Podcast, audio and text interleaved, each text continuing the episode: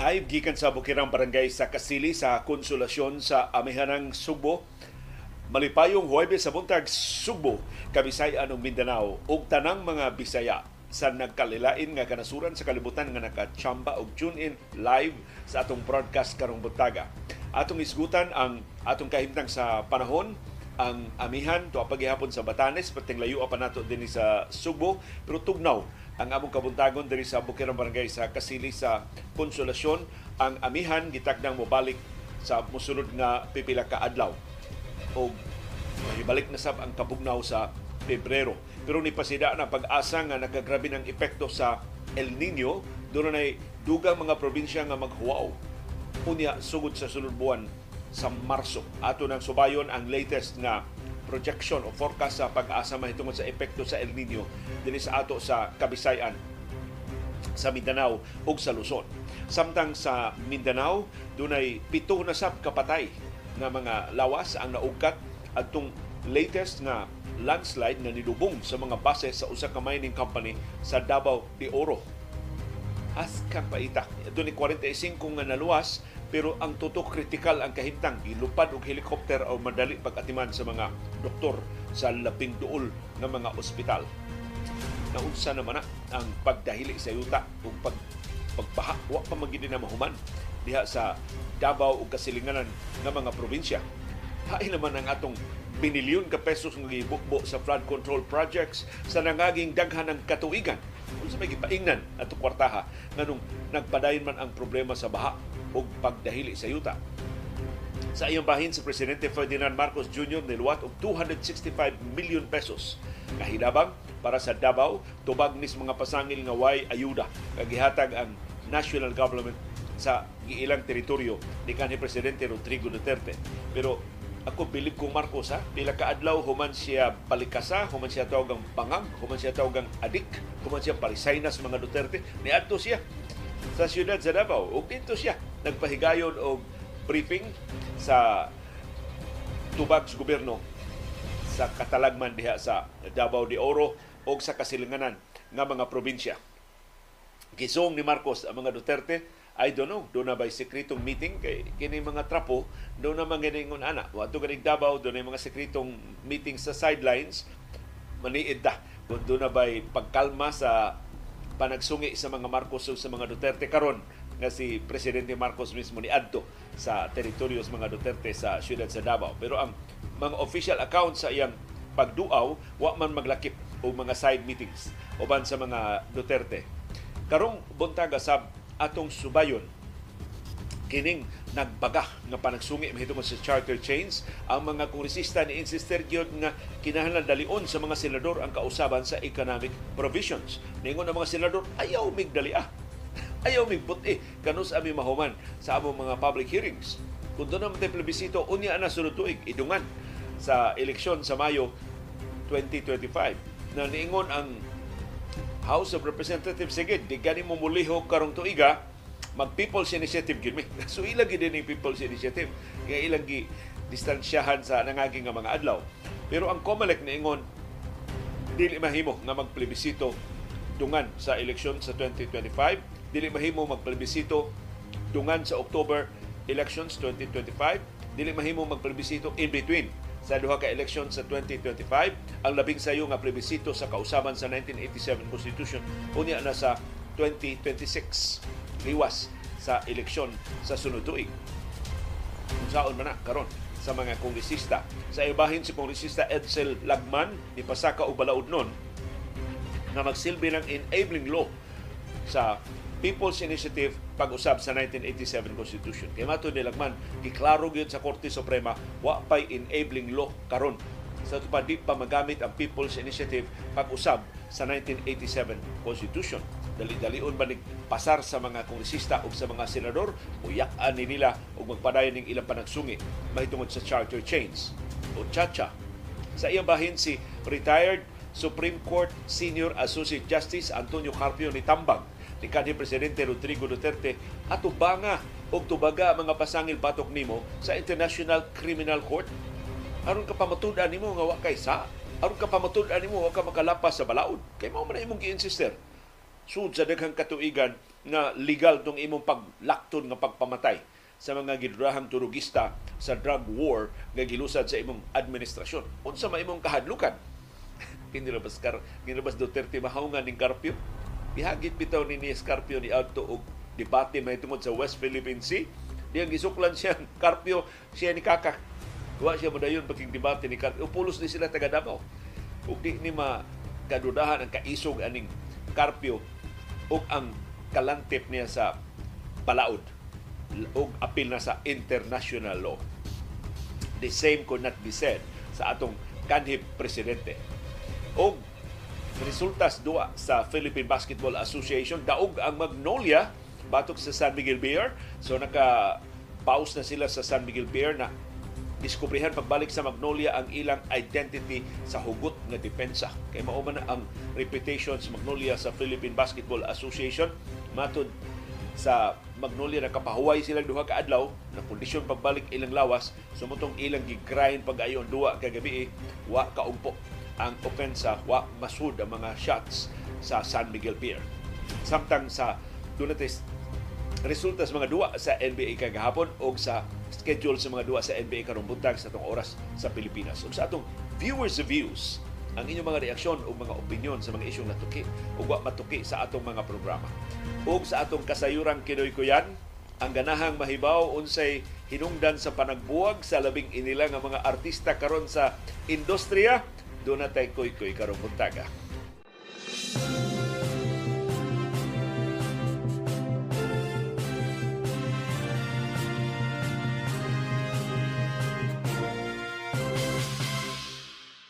Kumusta man ang atong kahimtang sa panahon sa syudad ug sa probinsya sa Subo? Uwanunta, doon naghihapoy patak-patak nga pag-uwan, pero init o galimuot sa kinatibukan, pero kagahapon perting bugnawa diri sa amo. Pero mukalit lang sad siya og init.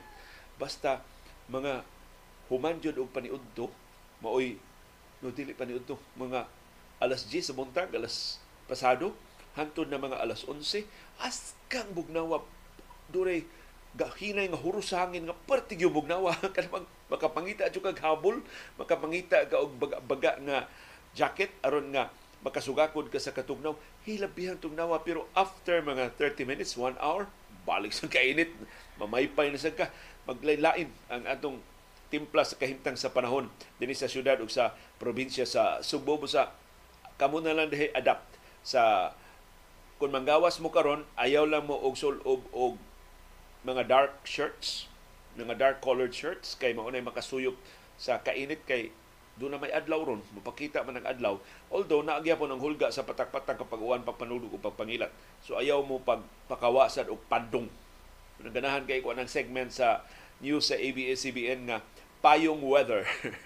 Mura ba og payo, ang payo ko sa Tagalog is tambag, nya mura siya payong na para pang uh, sangga sa uwan o sa init. Kining atong kahimtang sa panahon sa syudad ug sa probinsya sa Subo, mao sa pagkahimtang sa panahon sa Bohol, sa Negros Oriental ug sa Sikihor. Mapanganuron ngadto sa mapanganuron kaayo ang atong kalangitan. Doon natin patak-patak kapag uwan, pagpanugdog o pagpangilat tungod sa easterlies, ang init nga hangin gikan sa Pasifiko og localized thunderstorms.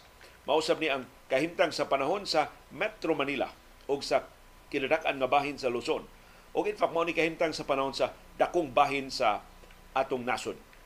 Pero dinhi sa ato sa Visayas, ang easterlies makaabot sa Southern Leyte. So malahi ang Southern Leyte. Parihag kahimtang sa panahon nato ang Leyte o ang tuto ka probinsya sa Samar o ang Biliran, pero ang Southern Leyte easterlies ang ila diha mo pasuwabi, ang init nga hangin sa Pasifiko.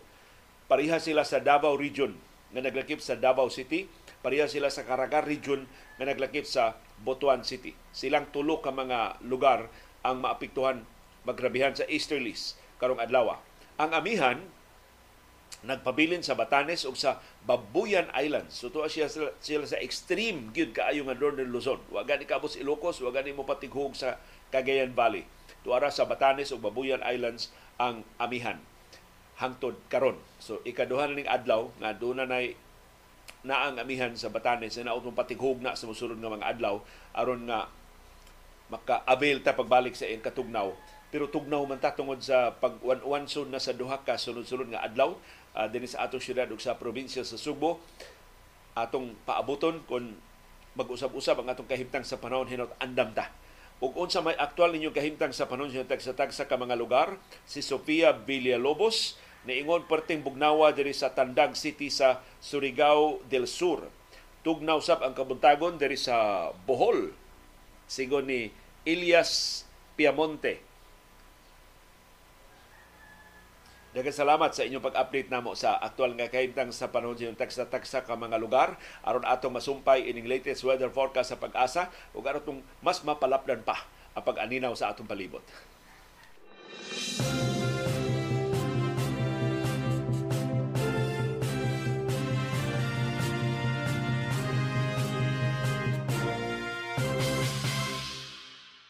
Ang di may balita gikan sa pag-asa inigtapos karong buwan sa Pebrero madugangan ang mga probinsya nga maghuwaw, mahiagom og huwaw, drought. Kuwang na pag-ayo ang uwan, magkuwang na pag-ayo ang ilang mga tinubdan sa tubig, mag-ugana ang ilang mga umahan. Matod sa pag-asa 24 ka mga probinsya sa Luzon ug usa ka probinsya dinhi sa Visayas ang mahiagom og huwaw sa pagtapos sa buwan sa Pebrero 17 ka mga probinsya mahiagom og dry spell. Ato nang i-define karon taud unsay drought unsay dry spell. Samtang napo ka mga probinsya ang mahiagom sab og dry conditions. So tulo ni ka mga kondisyon sa El Nino ang drought nga may kinagarbihan ang dry spell ug ang dry conditions. Mao ni ang mga lugar nga maghuwaw na pagtapos sa buwan sa Pebrero. Ang huwaw gi-define sa pag-asa nga tuto kasunod-sunod nga buwan nga below normal ang rainfall condition. So wa na magpasabot wa na lang uwan, pero menos ang uwan. Or greater than 80% ang reduction sa average rainfall. Maibanan og kapin 80% ang gidaghanon sa normal nga uwan. Mauning mga lugar ang mag-drought na, maghuwaw na pagtapos sa Enero. Koreksyon, Pebrero. Ito ba, sugod Marso sa Visayas, Negros Occidental. So ang Negros Occidental, mao'y mag-drought na sugod sunod buwan. Sa Luzon, mao ni ang mga probinsya nga maghuwaw na sugod sa sunod buwan. Abra, Apayao, Aurora, Bataan, Benguet, Cagayan, Cavite, Ifugao, Ilocos Norte, Ilocos Sur, Isabela, Kalinga, La Union, Metro Manila, Mountain Province, Nueva Ecija, Nueva Vizcaya, Occidental Mindoro, Palawan, Pangasinan, Quirino, Rizal ug Zambales. Tanawara, ang ifugaw perting bugnawa tungod sa amihan pero maghuwaw na sunod buwan. So di na siya exclusive. Mahimo gyud ka nga magtugnaw sa amihan, mahimo sa ka nga mag maigo sa El Nino. So, ang El Nino niya bisan pa sa amihan. Ang amihan pagpabilin paghatag nato ka bugnaw bisan pa sa El Nino.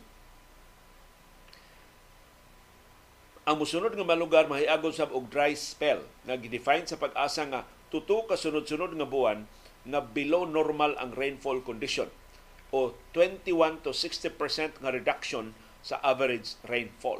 Sa ito pa, maibanan og gikan 21 ngadto sa 60%, 60% ang normal nga gidekanon sa uwan.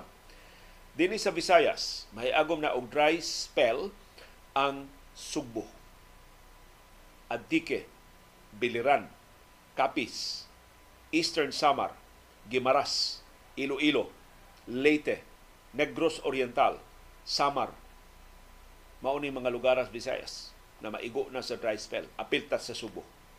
So 21 to 60% na reduction sa atong normal nga rainfall o rain nga atong mapaabot sa buwan sa Marso. Sa Mindanao, mahiagom sa dry spell ang Lanao del Norte, Sulu ug ang Tawi-Tawi. Sa Luzon, mahiagom sa dry spell ang Batangas, Laguna, Masbate ug Oriental Mindoro. Ang ikatulong kondisyon, dry conditions. Gi-define sa pag-asa nga two consecutive months below normal rainfall condition. Duha ka buwan na menos ang uwan or 21 to 60% nga reduction sa average rainfall. Puparihara no sa dry conditions 21 to 60% reduction sa rainfall. So unsa mga lugar ang mahiagom sa dry conditions dinhi sa Visayas, ang Bohol, Sikihor o Southern Leyte. Sus kasurti niyo sa Bohol, kamoy kinaminusan og epekto sa El Nino sugod sa sunod buwan ug ang Sikihor ug ang Southern Leyte. Sa Mindanao, mahiyagong og dry conditions ang Camigan, Misamis Occidental, Misamis Oriental, Zamboanga del Norte, Zamboanga del Zamboanga del Sur ug Zamboanga Sibugay. Sa Luzon, maapil ang Bulacan sa mahiagom sa dry conditions. Matod sa pag-asa, dunay usa ngadto sa wa bagyo nga ato mapaabot karong buwan sa Pebrero. So pa ang Pebrero, doon natay wa or usa ka bagyo na mapaabot. Pero magpadayon makabatyag sa kabugnaw sa amihan. Uban sa localized thunderstorms, ingon man sa easterlies, panag-abot sa bugnaw og init nga hangin kining shear line og low pressure areas. Samtang ang mas init nga temperatura uban ang padayon nga pag-surge sa amihan mapaabot hangtod matapos ang buwan sa Pebrero. So mao ni magpuli-puli na ang kainit ug ang katugnaw sa easterlies ug sa amihan karong buwan sa Pebrero. So pagkakaroon easterlies ug localized thunderstorms ang nagdominar nato dinhi sa syudad ug sa probinsya sa Subo ug sa tibok Central Visayas pero gipaabot mahibalik ang amihan sa di matapos karong buwana.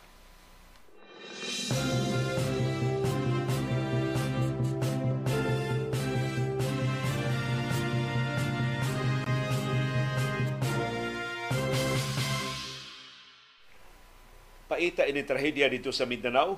Pila na to kaadlaw human sa trough sa low pressure area humas amihan pero pa day muhunong ang ilang uwan dito.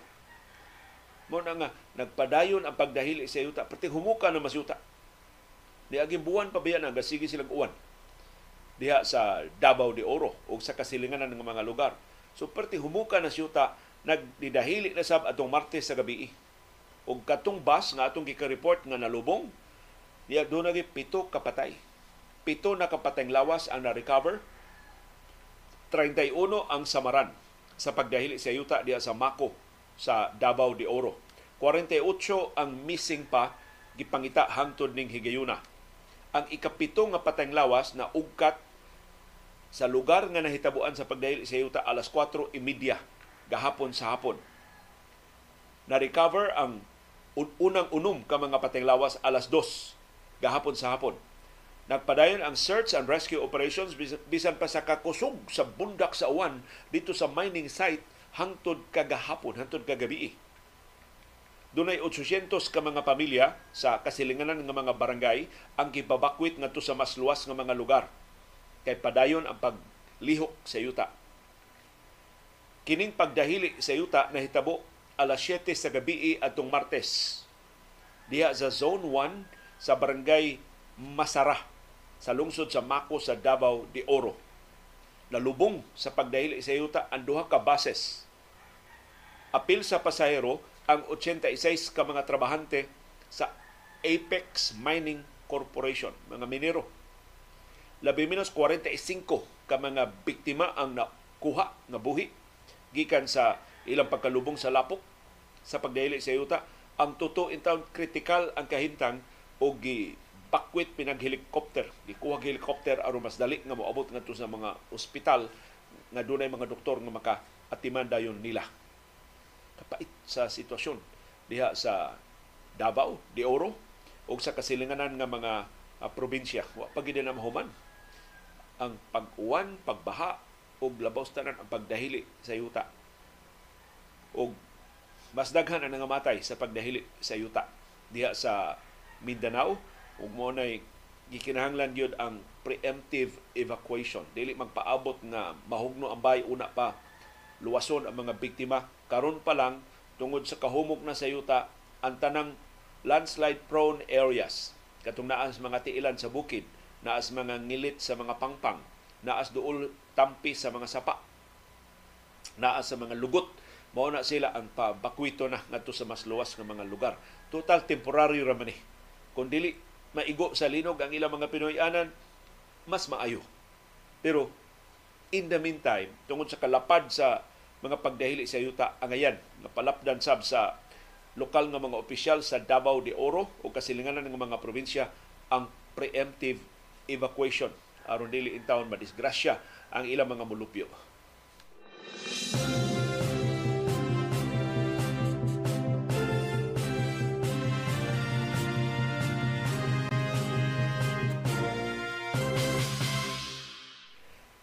Atubangan sa mga pagsaway nga gipasagdan lang sa nasudnong gobyerno ang mga biktima sa pagbaha o pagdahili sa yuta sa Davao, si Presidente Ferdinand Marcos Jr. niadto sa Davao kagahapong adlaw. Wa man ni wa ko kadungog nga gipahibaw ni sa Malacañang, maybe gi, gihilom lang ni sa Malacañang ang pagbisita sa presidente kay tiyalig andaman siya mga protesta dito. Suko bra ba kay mga Duterte batok niya. Nya akong nahibaw-an murag way mga protesta nga napahigayon. Either gihatagan kortesiya sa mga Duterte si Presidente Ferdinand Marcos Jr. o wagi sila kaandam sa pagsung ni Marcos dito sa ilang teritoryo. O kini para nako usan is mga redeeming qualities ini Presidente Ferdinand Marcos Jr.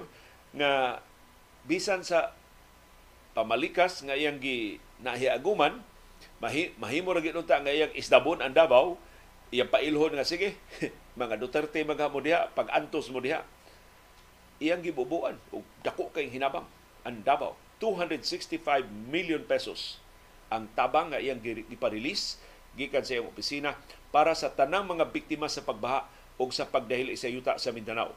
Sukad pa sa Enero kanang pag-uwan-uwan na abdan hangtod karon wa pa mutuang ang pag-uwan diha sa Davao region. Sila'y nagrabihan sa pagbaha o sa pagdahili sa yuta Matod ni Presidente Marcos, iyang girelease ang 265 million pesos pagsiguro nga matabangan ang tanan nga mga lugar nga naapektuhan ug paspas nga mapatyagan sa mga mulupyo ang tabang gikan sa nasudnong gobyerno ug maatiman ang labing dinalian o batakan nila nga mga panginahanglan. Ug si Presidente Marcos nang paghiyag situation briefing dito sa siyudad sa Davao. Naniid ko diha ba mga Duterte nga nitambong kay dito bias Davao City So supposedly ang mayor wa gyud wa mo ko nga wa ko kahibaw wa ko ka wa, wa sa detalye sa mga balita gikas Malacañang kung itambong ba sa briefing si Davao City Mayor Sebastian Duterte nga batanon pa may politikas baste murag dili pa ni ka mao mo mo compartmentalize sa iyang pagkamayor sa Cebu City o siyang pagkaanak sa kanhi presidente nga nasuko pag-ayo ni presidente Ferdinand Marcos Jr. sa pag-apiki sa iyang maguwang nga si Vice Presidente Sara Duterte Carpio o sa pag-welcome sa mga investigador sa International Criminal Court gisabutan ng tatong di na pasudlo ang taga ICC nga nung gipasud man dinhi o karon giugon pang ipadakop na ang iyang amahan so murag why Duterte nga napakita atol sa situation briefing dito sa Davao City nga giduma ni Presidente Ferdinand Marcos Jr. Pero importanteng mensahe na padangat ni Marcos, wa siya mahadlok sa mga Duterte, wa niya pasagdi ang Davao, bisan sa pagbalikas sa mga Duterte niya. In fact, iyang gibubuan o dakong hinabang ang mga biktima sa katalagman sa Davao. Hinao tinuod din yung pagkatabanga. Di lang ni pamustura sa politika. Kay kakuyaw, kung hasta mga biktima sa katalagman atong gamiton sa atong mga politikanho, mga paukyab. Música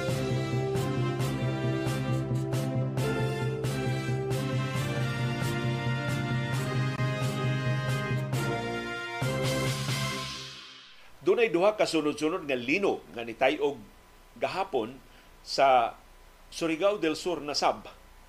Ang unang linog magnitude 5.2, ang ikaduhang linog magnitude 5.1. Diha mo igaw mo igo sa kadagatan sa Surigao del Sur. Ang unang linog ni sukod og magnitude 5.2 ni igo 89 kilometers silangan nga bahin sa Kagwait sa Surigao del Sur alas 10:44 gahapon sa hapon Koreksyon, gahapon sa buntag. Alas 10.44 gahapon sa buntag. Ang ikaduhang linog ni sukod og magnitude 5.1 ang epicenter na tultulan 86 kilometers sa kadagatan sa Kagwait gihapon ni igo alas 10.56 gahapon sa buntag. Matod sa PHIVOX, wa sila magpaabot og kadaot or aftershocks ining duha ka sunod-sunod nga linog. In fact, matod sa PHIVOX, wa, na, wa masukod sa ilang mga instrumento ang ang tayog sa linog. Tungod tiyali kay dito sa dagat ug tungod tiyali sa gilawmon sa linog. Kung mahinom naman adtong Disyembre sa niaging tuig dunay magnitude 7.4 nga linog nga nitayog sa hinatuan sa Surigao del Sur nga nakamugna og lapad nga kadaot diha sa Surigao del Sur ug sa silingan nga probinsya sa Davao Oriental ug niresulta tog 6,500 ka mga aftershocks pila na ka semana human sa pag-igo sa linog sa probinsya sa Surigao del Sur. So posible kabahin pa ni sa mga aftershocks or kabahin na ni sa gipasidaan sa PBOX nga padayong paglihok sa yuta tungod atong kusog nga linog atong Disyembre sa niaging tuig. Musa giawhag ang mga mulupyo nga magpadayon sa pagbantay, magpadayon sa pagmatngon ug dili angayon nga maalarma, dili matarantar. Nini mga pagtayog hinunua siguroon nga limpo lim, ligon ang mga istruktura sa ilang mga panimay, sa ilang mga trabahoan, sa ilang mga pabrika. Aron nga dili mamiligro nga maapektuhan ang ilang kinabuhi, ang ilang kabtangan ug ang ilang mga panginabuhi. Ining posible na magsunod-sunod pa nga mga pagtayog sa mosunod nga mga adlaw mga semana.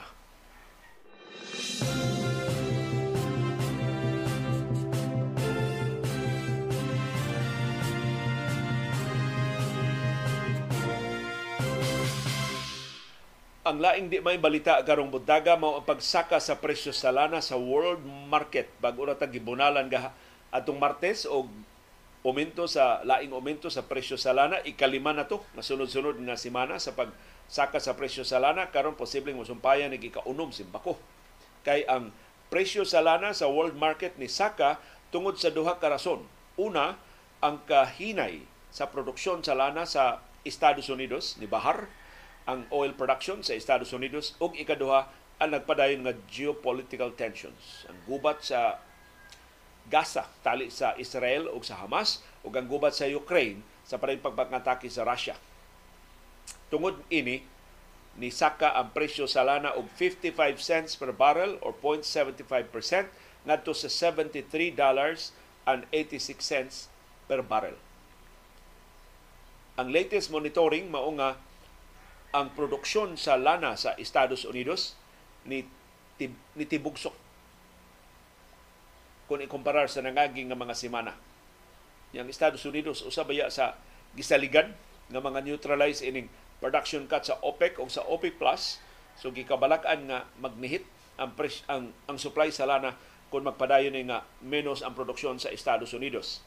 Samtang sa pikas nga bahin na alarma ang United Nations ug mao ni nakaapektar sa mga oil traders mo hinungdan ni saka ang presyo sa lana ining plano karon sa Israel nga isentro ang ilang pagpangatake diya sa Rafah crossing border. Kay kanang Rafah crossing border mauna ang agianan gikan sa Gaza padung to sa Egypt ug mo nay agianan karon labing laktod nga agianan sa mga hinabang gikan sa ubang kanasuran gikan sa United Nations gikan sa mga international Committee of the Red Cross ug uban pa nga mga kalibutanong organisasyon para sa mga sibilyan sa Gaza. Na kung mao na sentro sa bombardiyo sa Israel unsa ang papagsuod sa mga hinabang. Karon hapit kada adlaw dunay ang Egypt dunay giandam nga mga heavy equipment nga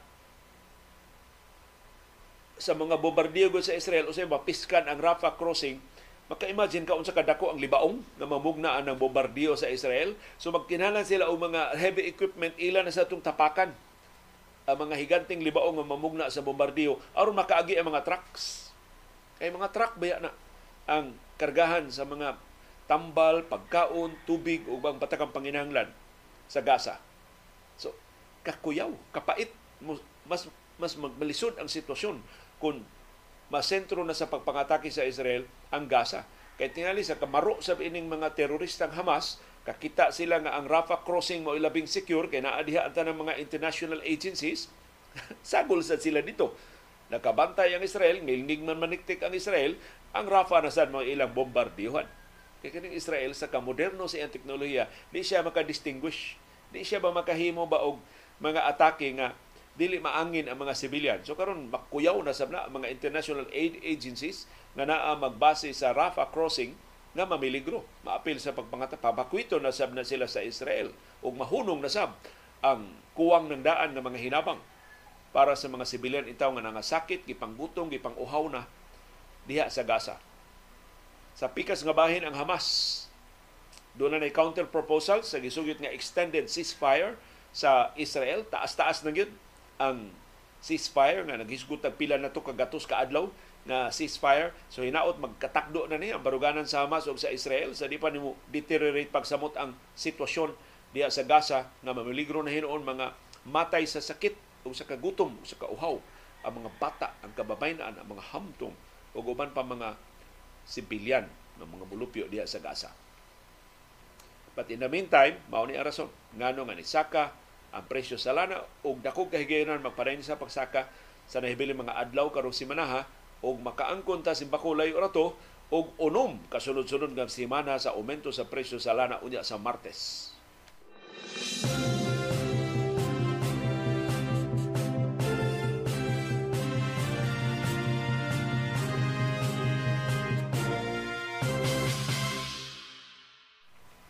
Gipahibaw sa kapulisan sa Dakbayan sa Subo na dakpan na nila ang sakyanan nga ginudahang mo'y nakadumbol o nakapatay atong basketball player nga didto maabti sa duol sa Redemptorist Church sa Dakbayan sa Subo atong Domingo sa buntag. Nagpadayon na ba ang Santos nga misa atol sa panghitabo? Humas pila ka oras ni lubad ang pahibaw sa CPO. Wa pa di may makasiguro mao ni ang sakyanan nga nakadumbol Kay ila rang gibasihan, ang sakyanan ko no dunay blinker, unya ang sakyanan dunay garas. So posible mao to. Ang blinker ko no nga nakabangga sa nagmotorsiklo. Unya ang tag-iya sa sakyanan wa man motago ni atubang man o nangatarungan man nga kanang akong blinker tungod sa akong negosyo ni adto. Maligya sa siya mga blinker sa una niya. Iya ba itong gidisplay ito, nadakpan siya, so iyang gitangtang ang iyang blinker. So, wala siya blinker. Ikaduha, katukon ng garas, karaan ko nitong garas. Mga nangagi pa nga mga insidente nga kada pang tendency mas mga tag-iyang sakyanan doon ay gamay garas pasagdan lang. So dili, dili ko nito bangga. O mapamatud-an ko niya sa mga CCTV diha sa Duols Guadalupe Police Substation na may presintos ka Polisas Guadalupe sa Barangay Hall o sa ilang Pinoy-anan diri sa Barangay Guadalupe nga ang iyang sakyanan diha ra na atong Domingo. Wa na mo gawas Guadalupe adtong Domingo. So, naglibog ron ang kapulisan sa ilang ka pag-apura nga masulbad na ni, doon na sila kapasangilan, oh, maka, makapangatarungan man kini mga tag-iya sa sakyanan. But nevertheless, ilang gikustudiya kining SUV nga ilang gidudahan nga nahilambigit sa hit and run case nga nakapatay ni Jeslar Oriel Larombe. Matod sa CCPO, nga doon na sila mga kasayuran nakuha gikas mga silingan ug mao hinungdan ilang natultulan kining gray nga SUV Mazda CX-7 nga ginudahang mo isamang sakyanan nakabangga ni ining basketball player samtang nagsakay siyang motorsiklo dito duol sa Redemptorist Church atong Domingo sa buntag. Ang SUV na kitan sa kapolisan nga giparada sa Kabahar Street diya sa Barangay Guadalupe. Adtong Martes sa hapon kini nakitaan. Ang nakapadudas kapulisan kay dunay blinker sa atubangan sa sakyanan ug doon na siya lumping sa tuo nga fender kanang tabos ligid diya sa tuo nga bahin sa unahan sa, sa atubangan sa sakyanan. Ug doon na siya, siya garas sa luyo sa sakyanan na ila nakitaan Sumuto ang tag-iya sa sakyanan, nag, nagpa-interview sa Balitang Bisdak ni Alan Domingo kay gahapon ingon wa ko malambigit sa kamatayon anang larumbe. Matod ining tag-iya sakyanan nga iyang gibalhin kining sakyanan dias Barangay Guadalupe mga alas 7 buntag adtong Domingo. Pero igo ra ko ninyang gibalhin gikan sa nahimutangan ini duol sa police station ngadto ra sa iyang naandan nga parking area sa Kabahar Street. Matod ini tag iya sa sakyanan, nakasud na nga ni siya balik si Ambay sa pagkahitabo sa hit and run atong Domingo sa buntag. So iya bang gitandi ang timeline, wa na siya, human na niya, nabalhin na niya ang sakyanan sa pagkahitabo sa hit and run. Niingon siya, dili tinuod nga iyang giabandonar ang SUV na ana, iyang gipark mo ni normal nga parking area sa SUV. In fact, dito na iparada doon sa police station sa Guadalupe. Kana kuno mga garas sa iyang sakyanan nangagi pa kuno na nga mga insidente wa lang niya ma- maatiman. Iya sang giangkon nga nagamit siya og blinker para siyang negosyo sa blinker. Blinker sa din iya negosyo sa una. Pero iyang gitangtang diha nadakpan siya sa kapulisan tungod sa unauthorized nga paggamit sa VIP blinker.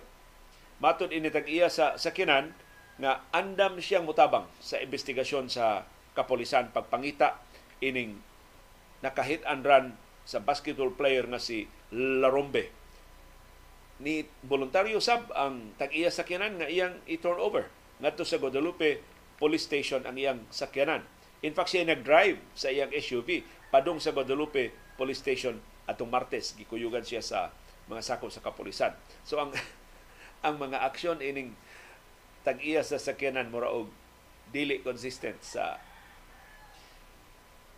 pag pa, mga pasiuna mga detalye sa unsa unsa ka agresibo nga bangga sa motorsiklo. Pero manghinaotan na na mas kustodiya sa kapulisan ang sakyanan ila nang ma, masusi pag-ayo maybe um, unsay garas dito sa motorsiklo nitapot ba diya sa sakyanan ma, ma-establish nila o niya kay ang ilang ragong gibasihan ang porma kuno sakyanan popariha sa nakitaan sa CCTV. Pero sa nakitaan sa mga netizens gahapon sa video o sa mga litrato, dili man siya luxurious nga SUV. dili ba dagway og SUV o VIP. Ya karaan pa kay sa kinana. So na foul ang kapulisan sa ang una-una ra ba inig alarma nga nasulbad na ang kaso ni Larombe ang mayor's office, ang opisina ni Cebu City Mayor Mike Rama.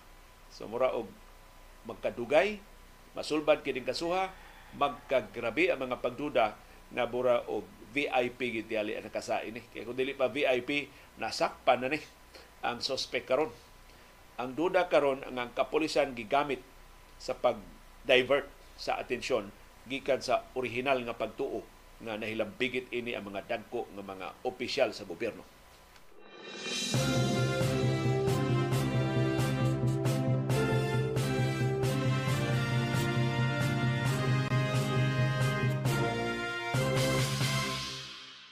Nagkasalamat sa itong mga viewers. Niabot na tag 544 ka mga live viewers sa atong programa. Mag-average na ta og mga 4,000 ka mga viewers sa atong mga episodes sa atong baruganan. Nagkikisalamat sa inyong pagpaminaw ug palihog panabi pa mo, palihog ibitaha pa ang inyong mga kaila. Hatagi sila og link sa atong programa aron makatultol sab sila ug mas mudaghan ang maka sunod sa atong mga balita o mga diskusyon sa labing dagko nga mga panghitabo dinhi sa ato sa Subo sa nasod ug sa kalibutan. Nia arin nata sa maayong balita. Ang balaod nun sa Senado nga mohatag og dugang usa ka gatos ka pesos sa minimum nga suhulan sa tanang trabahante sa pribado mga kompanya sa tibuok Pilipinas apil din sa ato sa Subo niabot na sa plenaryo sa Senado. Sa ato ba dibatihan na ni sa mga senador sa musulod ng mga adlaw. Nahilom naman eh, gisaad man uta nila nga Christmas gift. Nilabaw, nilabay na lang ang Christmas, nilabay na lang bagong tuig, liwas na las pista senior, hapit na lang Valentine's Day, finally, niabot sa plenaryo, kini maong balaod doon. Ang original nga sugyot 150 pesos na aumento sa minimum nga suhulan sa tanang pribadong kompanya sa tibok Pilipinas. Pero giminusa nila to 100 pesos kay nakapa-increase naman ang mga regional wage boards. Although ang increase sa mga regional wage boards wa kaabot og 50 pesos pero gi-consider sa mga senador nga na increase nga nadawat ang mga trabahante so ilan na lang punan og 100 pesos imbis 150 pesos.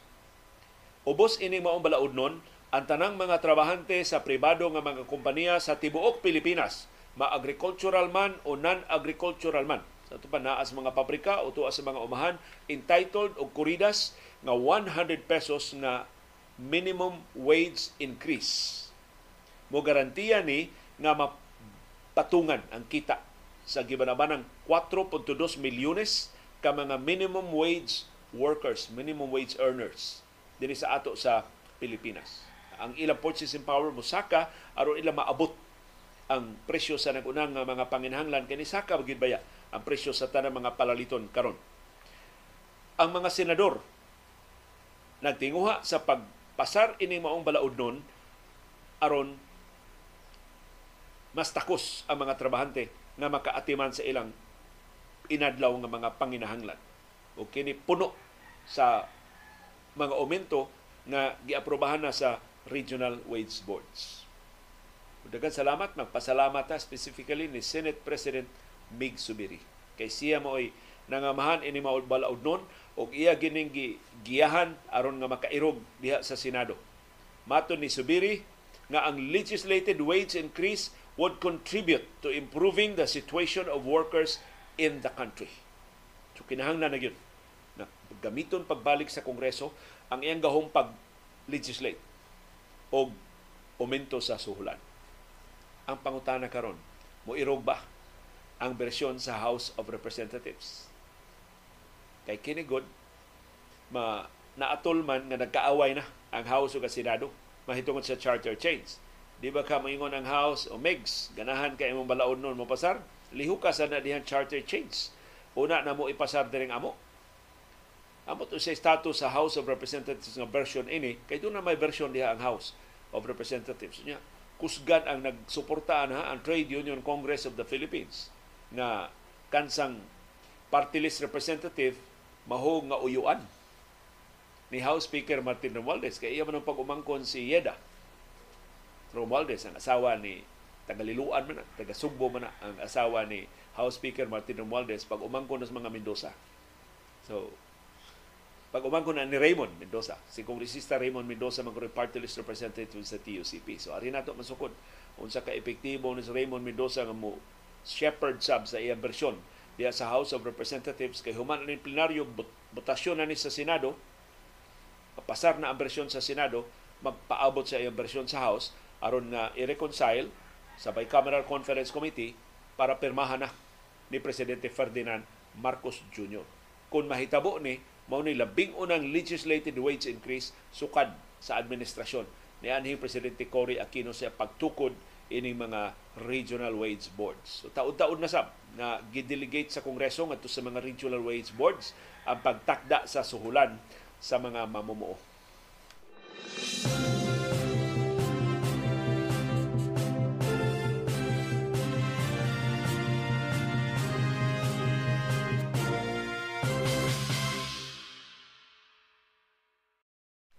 Laing maayong balita gikan sa Departamento sa Patigayon ug Industriya matud sa DTI nagkinahanglan sila 128,000 engineers para sa semiconductor industry nga panambuon din sa Pilipinas uban ang tabang sa Estados Unidos.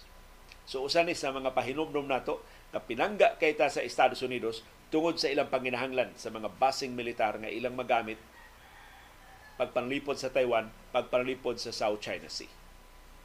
Incidental na, ang West Philippine Sea. So di ni tungod kay nahigugma ang Estados Unidos nato, di ni tungod kay gusto siya nga mapreserbar ang atong nasudnong teritoryo. Maybe na ay gamayng bahin ini pero ang dakong bahin gyud mao ang ilang pagpanalipod sa freedom of navigation sa South China Sea kay labing dakong negosyo sa Estados Unidos ug sa European Union ug sa mga aliado mga nasod ana musud gawas sa South China Sea kinabag-an sa kalibutanong negosyo na amuagi sa South China Sea.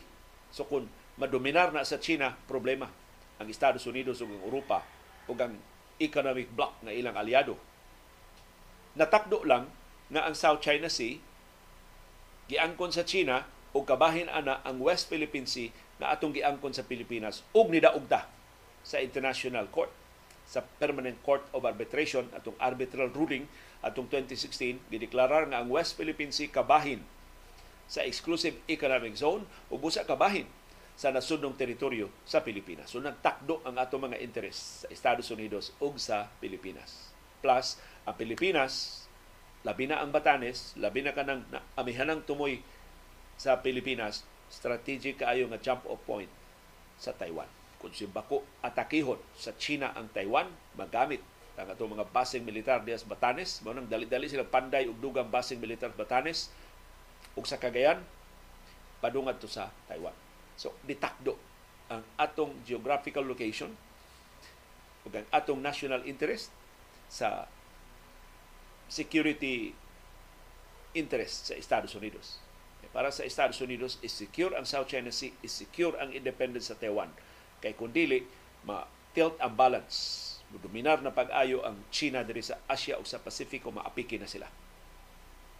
Dini sa rehiyon nga gipaabot mo isulod nga motumaw na sentro sa kalibutanong negosyo. So, aron pagpahalipay nato kay gihatagan natong access ang Estados Unidos sa atong mga military bases pinagi sa EDCA mao ni usas mga ganti Mutabang ang Estados Unidos pag-develop sa atong semiconductor industry sa Pilipinas. So naging partner siya sa Department of Trade and Industry pag-develop sa atong semiconductor industry. Matod sa DTI, ang target ining maong programa nga makakuha og 128,000 engineers by 2028.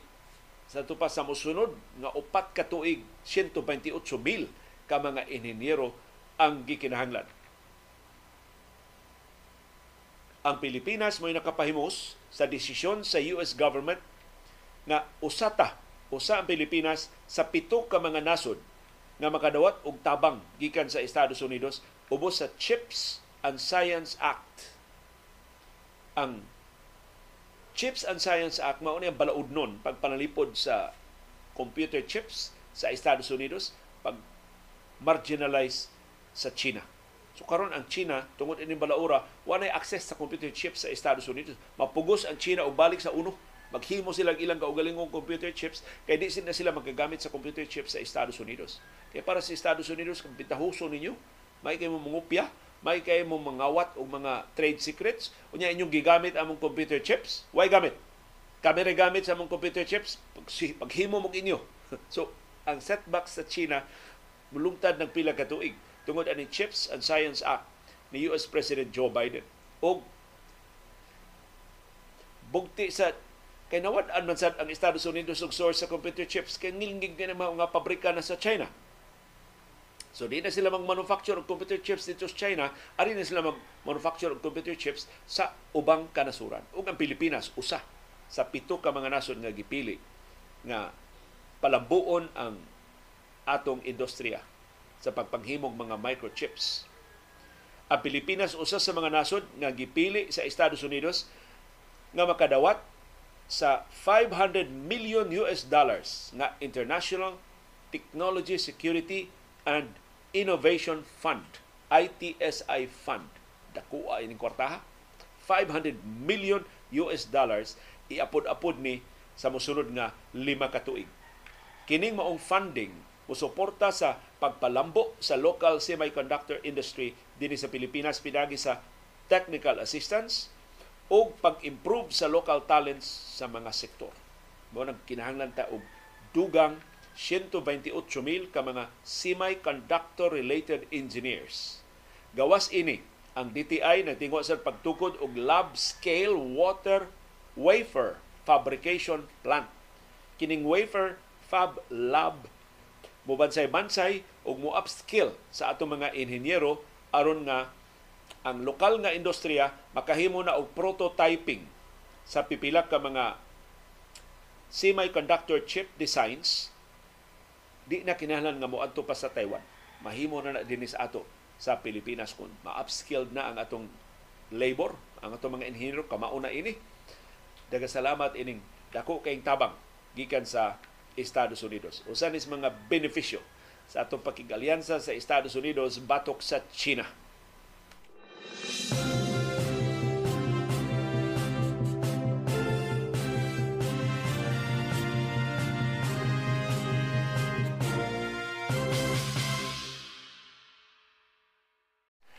Ari na ta sa lali sa charter chains o chacha.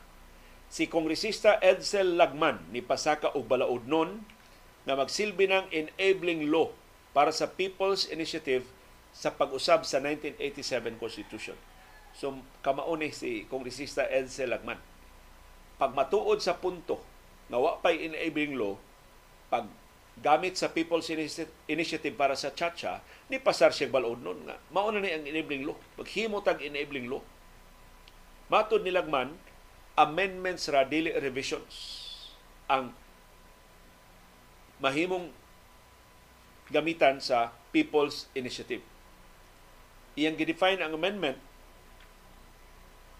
na nagkanayon entails a simple or singular change, alteration or deletion of a word, phrase, or provision in the Constitution which does not affect or impact on the system or form of government as well as on ideals or principles underlying the Constitution. So ang amendment, usa ka pong ka kausaban, usa ra ka phrase, pero dili makaapektar sa sistema sa gobyerno, dili makaapektar sa prinsipyo nga gisandigan sa konstitusyon. So kining pag-usab sa voting sa Constituent Assembly gikan sa separate voting sa House ug sa Senado himuon na nga joint voting makaapektar na sa principles underlying the Constitution. So dili na amendment, revision na. Ug ubos sa balaod nun nilagman, di na mahimo. Pinaagi sa People's Initiative. Ang revision, define sa nilagman siyang balaod nun nga thorough or radical change in the form or system of government institutionalized in the Constitution. So, lahugay yun sa forma, sistema sa gobyerno o sa mga institusyon which shall be done through a constituent assembly or a constitutional convention. So kung revision na gani, con us or con con, dili People's Initiative, mao'y gamiton. Ang balaod nun nilagman, nag-specify Umao ni ang mga lagda sa pagpasaka o petisyon sa People's Initiative. Ubo sa balaod nun nilagman.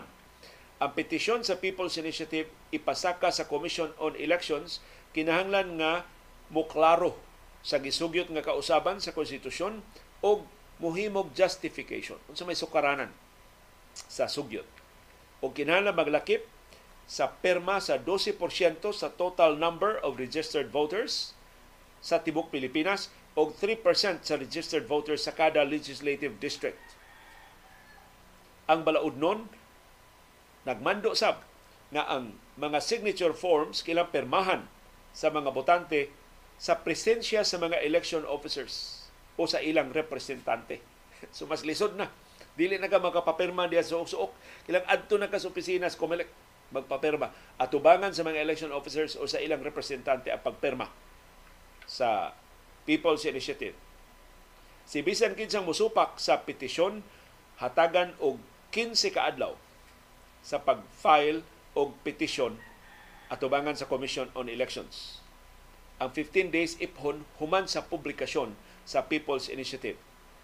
Matod ni Lakman nga kining balaod karon nga ilang napasar sa Kongreso kining karaang balaod sa People's Initiative nga napasar kining Republic Act 6735 giuluhan og Initiative and Referendum Act magamit lang sa katawhan pag-repeal o pag-enact og local ordinance or national statute. Dili pag-usab sa 1987 Constitution. Ang gibasihan ni Lagman ining iyang baruganan mao ang desisyon sa Korte Suprema sa Santiago versus Comelec. Ang ponente ining kasuha si kanhi Chief Justice Ilario Davide Jr. sa panahon pa ning Davide sa Korte Suprema. Gihukman sa Korte Suprema nga ang adtong kasuha Santiago versus Comelec nga ang Republic Act 6735 is inadequate to cover the system of initiative on amendments under the Constitution and that this inadequacy cannot be cured by a resolution from the Commission on Elections. So amot nga nung nataligaman ni sa mga nagkarakara sa People's Initiative, kaklaro aning desisyon sa Korte Suprema. So ang pagtapak ining maungkang a, mato nilang man pasaka siya siyang House Bill 9868. Nagipaubos na og first reading o girefer na sa Committee on Constitutional Amendments. Nakonsinsiro ang mga kongresista nga mogamit sa People's Initiative pag-usab sa 1987 Constitution ang iyan nilang suportahan kining balaod nun nilagman. Pero kung ilas ang suportahan ang balaod nun nilagman, in effect, ilang giangkon sayop to ang People's Initiative nga ilang gigastuhan, ilang sang gisuportahan na bolilyaso lang sa dihang gi babagan sa mga senador. Pero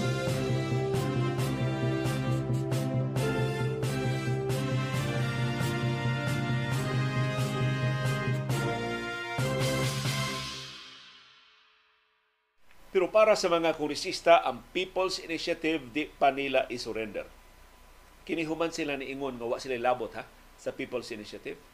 Nag anam-anam man ni ilang pag tratar sa People's Initiative. Pag tumaw ini, ingon sila, wa sila labot sa People's Initiative. Pagkataon, ingon na sila nga, hapit na ma kaangkon ang People's Initiative sa gikinahanglan nga perma. Wa sila labot pero lang gimonitor pila na ka perma ang gikinahanglan.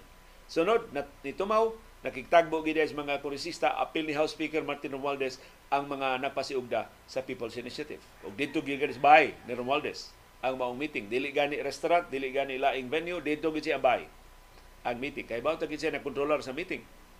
Ang nga uh, si Romualdez musugot nga mag-meeting dito si Ambay, niya audience ra siya. Siya gyud presiding officer Unya, sa dihang gisuspenso sa Comelec ang pagpanawat sa mga signatures, ni, sup, ni, ni supak sila. Nga nung gihunong mas Comelec. Wa milabot ana, pero anong gihunong mas Comelec? ang pagpanguliktas pirma nga wa milabot. Oh, pamang ka mo ilabot nga nung nasuko mo. Nga gihunong ang pagpangulikta, ang pagdawat sa gikulikta nga mga perma. O karon ito mao na ang tinuod ng baraha, niingon na mga kongresista, a people's initiative remains a viable remedy if efforts to amend the Constitution through congressional action do not succeed. So kung di no kunan alihukon sa Senado ang CONAS, kanang ilang gisugyot nga kausaban sa economic provisions, a people's initiative mo iduso sa mga kongresista. People's initiative is the most sovereign manner of amending the Constitution because it really comes from the people. Na wala good. Sila yung nagpasiugda, ilang idoso ang People's Initiative, pero ilang ipatuo nga ang katawhan. Mo'y ganahan nga usbon ang konstitusyon. May kay mga kurisista uran-uran ba pong katawhan. Matod sa mga kurisista, the people should decide. Sila kuno ay angay pabuton. Unya nga nung kamo may inyong mga nagipanghylo og ayuda, inyong mga nag-ilad-ilad ang mga tao. Kung pabuton ninyo mga tao, kung ang mga tao ninyo padisidihon, wata to ninyo ilara o mga ayuda. Anong gingamitan man ninyo mga ayuda sa DSWD o sa Department of Labor and Employment? Katong AICS sa DSWD o katong tupad sa DOLI. O na mga dokumento nga nang matuod. Nga inyong gihaylo ang mga namerma, ining mga ayuda. Existing ang mga ayuda sa mga national government agencies. Matod sa mga kongresista, we haven't talked about any backup plan as we are giving the Senate the time to consider approving resolution for both houses number 6. Mao ni ang resolution nga nag-auhag og kausaban sa economic provisions. Tanawa ra nila sinultihan, wa kuno sila backup plan. kay nisalig sila sa mga senador na aprobahan ang kausaban sa economic provisions. Wa pa gani kasugod ang hearing sa Senado, ningon na sila, ipahibaw na ninyo inyong baruganan. Uyon mo usupak sa pag-usab sa economic provisions doon ay sukaranan, although napaguryo-guryo gani mga senador, doon ay sukaranan ng mga senador sa pag-ingon. Wa pa gani pagsugod na mo sa among mga hearing. Wa pa gani may kapaminaw sa among mga resource persons, inyo na may pahimuon og baruganan. Unya, na ikahuman sa among mga public hearings. So, mga kongresista, magpagguryo-guryo nga, di may interesado, may labot ang chat, dalian ninyo ha, paspasin ninyo ha. Di gani, chacha, uh, People's Initiative may among gamiton Matod sa mga kurisista, we would appreciate that if they approve this on schedule as they promised. Wa ko na sila back up pero manghinaot sila mga senador mutuman sa ilang gikasabutan. Unsa may gikasabutan? Naaprobahan ni karong semana ha? Aprobahan ni sulod semana? Aprobahan ni karong buwana? Unsa man? Unsa may sabot sa mga senador o sa mga kongresista? Og ni ang ilang pasidaan. If this does not happen, kung di no ni maaprobahan sa labing dali nga panahon ang kausaban sa economic provision sa 1987 Constitution, People's Initiative is still there. Maggamit pa namo ang People's Initiative. Sumuro ning ungo-ungo ang People's Initiative. Sige, bat, paspasin ninyo. Kaya kung di, kani among gamiton. Yung mapapas mo kung gamiton na namo ang People's Initiative. Kaya ilang pasabot ang People's Initiative na nasugda na. Nga gusto joint voting nga 24 ka mga senador suyo po na lang sa 316 ka mga kongresista.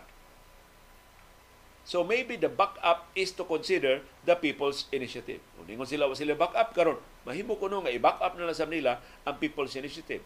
We really need to amend the restrictive provisions of the Constitution to be globally competitive. Ingon nila, ang katauhan, kami, si Bigger, kami.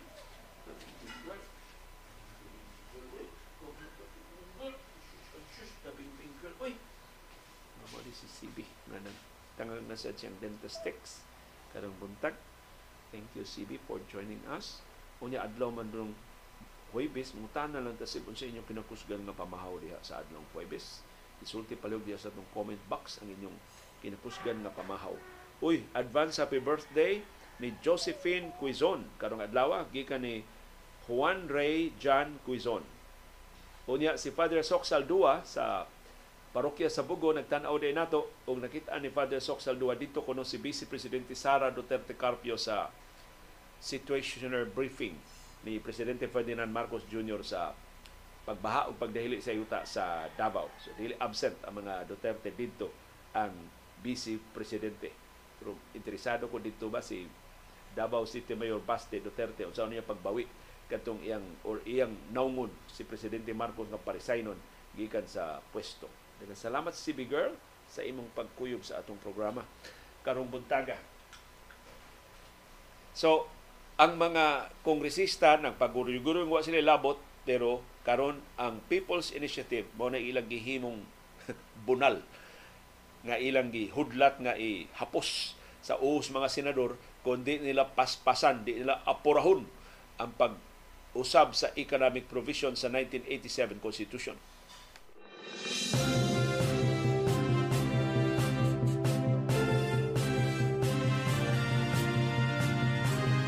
Sa ilang pagkarakara pag-usab sa 1987 Constitution. Ang pahibaw sa Commission on Elections matod sa COMELEC, dili mahimo nga idungan ang plebisito sa pag-usab sa 1987 Constitution sa eleksyon sa Mayo 2025. Dili mahimo nga idungan ang plebisito pag-usab sa 1987 Constitution sa October 2025 sa SK o barangay elections. Di sad mahimo nga ipahigayon ang plebisito pag-usab sa 1987 Constitution between sa duha ka eleksyon sa 2025. So pila man nakabuan? May, June, July, August, September, October. Lima ra ka buwan. So ang tunga-tunga ana ari ka sa June, July or August. Dili mahimo. Ingon ang COMELEC kay inikahuman sa eleksyon sa May 2025 mahigot na sa bilas preparasyon sa eleksyon sa sangguniang kabataan o sa barangay sa Oktubre 2025. So way luna ang 2025 para sa plebisito. Ang labing sayo na plebisito mapahigayon sa COMELEC pag-usab sa 1987 Constitution mao ang 2026. Liwas na sa eleksyon. Duha ka eleksyon sa 2025 Ngano ganing gikinahanglan ang plebisito? Kaya ang plebisito mo gini ang sangkuan sa tulo ka mga paagi pag-usab sa konstitusyon. Ma People's Initiative man, ma Constituent Assembly man, ma Constitutional Convention man. Bisan unsay mahitabo sa PI o sa CONAS o sa CONCON, isumiter gyud ang atos mga tao pinagi og plebisito. Sa ato pa ang katapusan gyud mo desider, aprobahan ba o dili, usbon ba o dili ang konstitusyon, mao ang katawhan pinaagi sa nasudnong plebisito. So laktod tinuod ang People's Initiative pero musangko gyapon sa plebisito ngadto sa without the approval from the majority of the Filipino people in a national plebiscite way kausaban sa konstitusyon nga mahimo ma-PI man, makon-as man, makonkon man. Ug mao na giklaro sa Commission on Elections. Mato ni COMELEC Chairman George Garcia, mao na limitasyon sa ilang mga kalendaryo na angay i-take into consideration sa mga senador o sa mga kongresista sa di pa sila mag-uran-uran diha og takda og schedule sa plebisito. Kaya ang naghisgot ini nga ang plebisito idungan sa 2025 election mao si Senador Sani Angara na mao nag-preside ining mga public hearings sa kausaban sa konstitusyon. Mo na alarma ang mga kongresista nga kung idungan ni sa 2025 election sa ito pa di pa ni mahum, mahuman Oktubre pa ni mahuman ang public hearing sa Senado, duga, dugaya gud. Gusto sa mga kongresista, humanon karon. Pero kung humanon sa ni karon, ang kausaban, di man sa mapahigayon ang plebisito. Kay, matod sa Comelec, mahigot na sila sugod karong Pebrero 12, hapit na, magsugod, kanong sa maning Pebrero 12, lunes na, sunod simana, magsugod na ang voter registration para sa national ug local election sa May 2025. Unya, by October this year, mahigot na sa sila kay filing na sa mga sertifiko di kandidatura para sa national ug local elections. So, original gyud nga timetable sa COMELEC, maton nila, kung nasumiter pa unta ni ang mga perma, unya na verify na ang mga nasumiter na unta ni by January, first week of January this year. Doon na sila pila ka buwan sa pag-verify, mahimo unta magplebisito ari sa July or August this year. Yawa pa man. In fact, karon ila, ila pang gisuspenso ang pagdawat sa mga perma. Kay ila pang takda ang ilang mga lagda. Kay ilang mga lagda nakalapas man sa desisyon sa Korte Suprema. Na sa desisyon desisyon gani sa Korte Suprema, dili sila mahimong mudawat og petisyon sa People's Initiative pag-usab sa 1987 Constitution unless dunay enabling law nga mapasar. Wa may enabling law nganong gidawat man nila ang mga perma. Motong sa di pa sila mauwawan dito sa Korte Suprema, nagkarakara. Si COMELEC Chairman George Garcia, suspensuha una na pagpanawat ng mga perma, usbo na to ning ato mga lagda. Kaya mo ni maayo pagka hikay sa nangagi nga mga kadaguan sa COMELEC. So, mao ni labing dakong babag sa charter change gikan sa Commission on Elections. Pero di sang kay ta makasalig ining babaga kay kahibaw mangud nga kining COMELEC humok kay ning lungi, lungion mura ni og kanito magmasa ka nakasuot papilon ko iris sa masa din sa iyang baking magmasa ka bisag sa ni mo purma. Kumuto nimo mapurma. Imong imong himong lingin mapurma. Imong i-flat mapurma.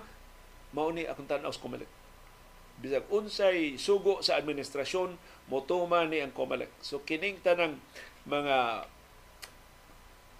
pa, palisod-lisod sa Comelec, pag playing hard to get sa Comelec, kining ilang pa, pagdiki-diki kining ilang paghiko-hiko mahapsay ning tanan inig sugo nas Malacañang nga paspasin na oy palutsa na diha ang People's Initiative ang laing babag sa Commission on Elections nga ilang nakitaan ang gasto kay ang nasudnong plebisito mo gasto og 13 billion pesos pero gipangadaman na na sa House na anay 12 billion pesos nga naaprobahan sa House. Na short lang 1 billion pero sa naman ang pangitaon ng 1 billion. So na ay kwarta na magamit ang COMELEC kung mamugos gyud ang administrasyon nga magplebisito sa pag-usab sa 1987 Constitution. Sa ito pa, dili ta malipay ta, ini maong developments nga wa nay klaro ang People's Initiative pero di ta mo kumpiyansa kay dili ka kumpiyansaan kining administrasyon na.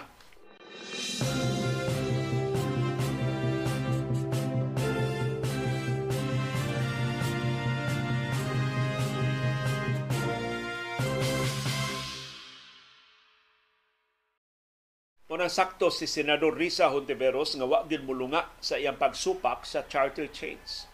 Mato ni Senador Risa, dili pagidron ang panahon pag-usab sa 1987 Constitution. In fact, ang ato mga problema sa nasod dili tungod sa 1987 Constitution, kundi dili tungod sa non-implementation sa mga provision sa 1987 Constitution.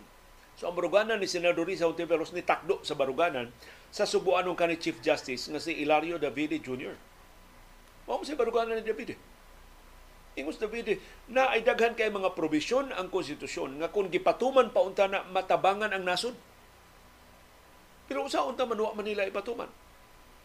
Ang gipasabot ni David kining probisyon nga nagdili sa politika ng mga dinastiya. Wa pag enabling law pagpatuman anang ban sa political dynasty dinis atong nasod hantod karon.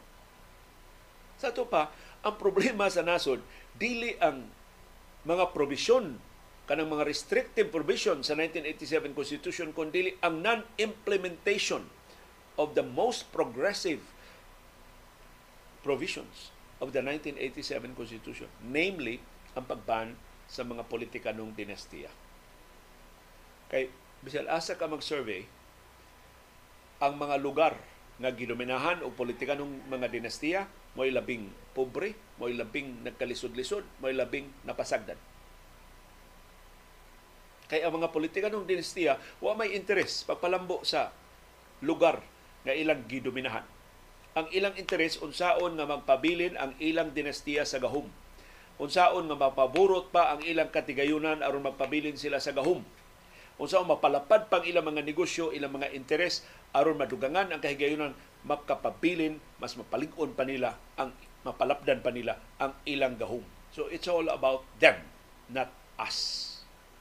So kung diapan ni mga politikanong dinastiya, ang tanan nilang mga paningkamot, ang tanan nilang mga maniobra para nila.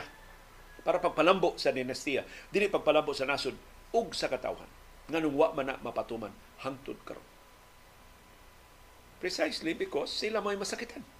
Mayoriya sa ato mga kongresista, mga sakop sa politika ng dinastiya.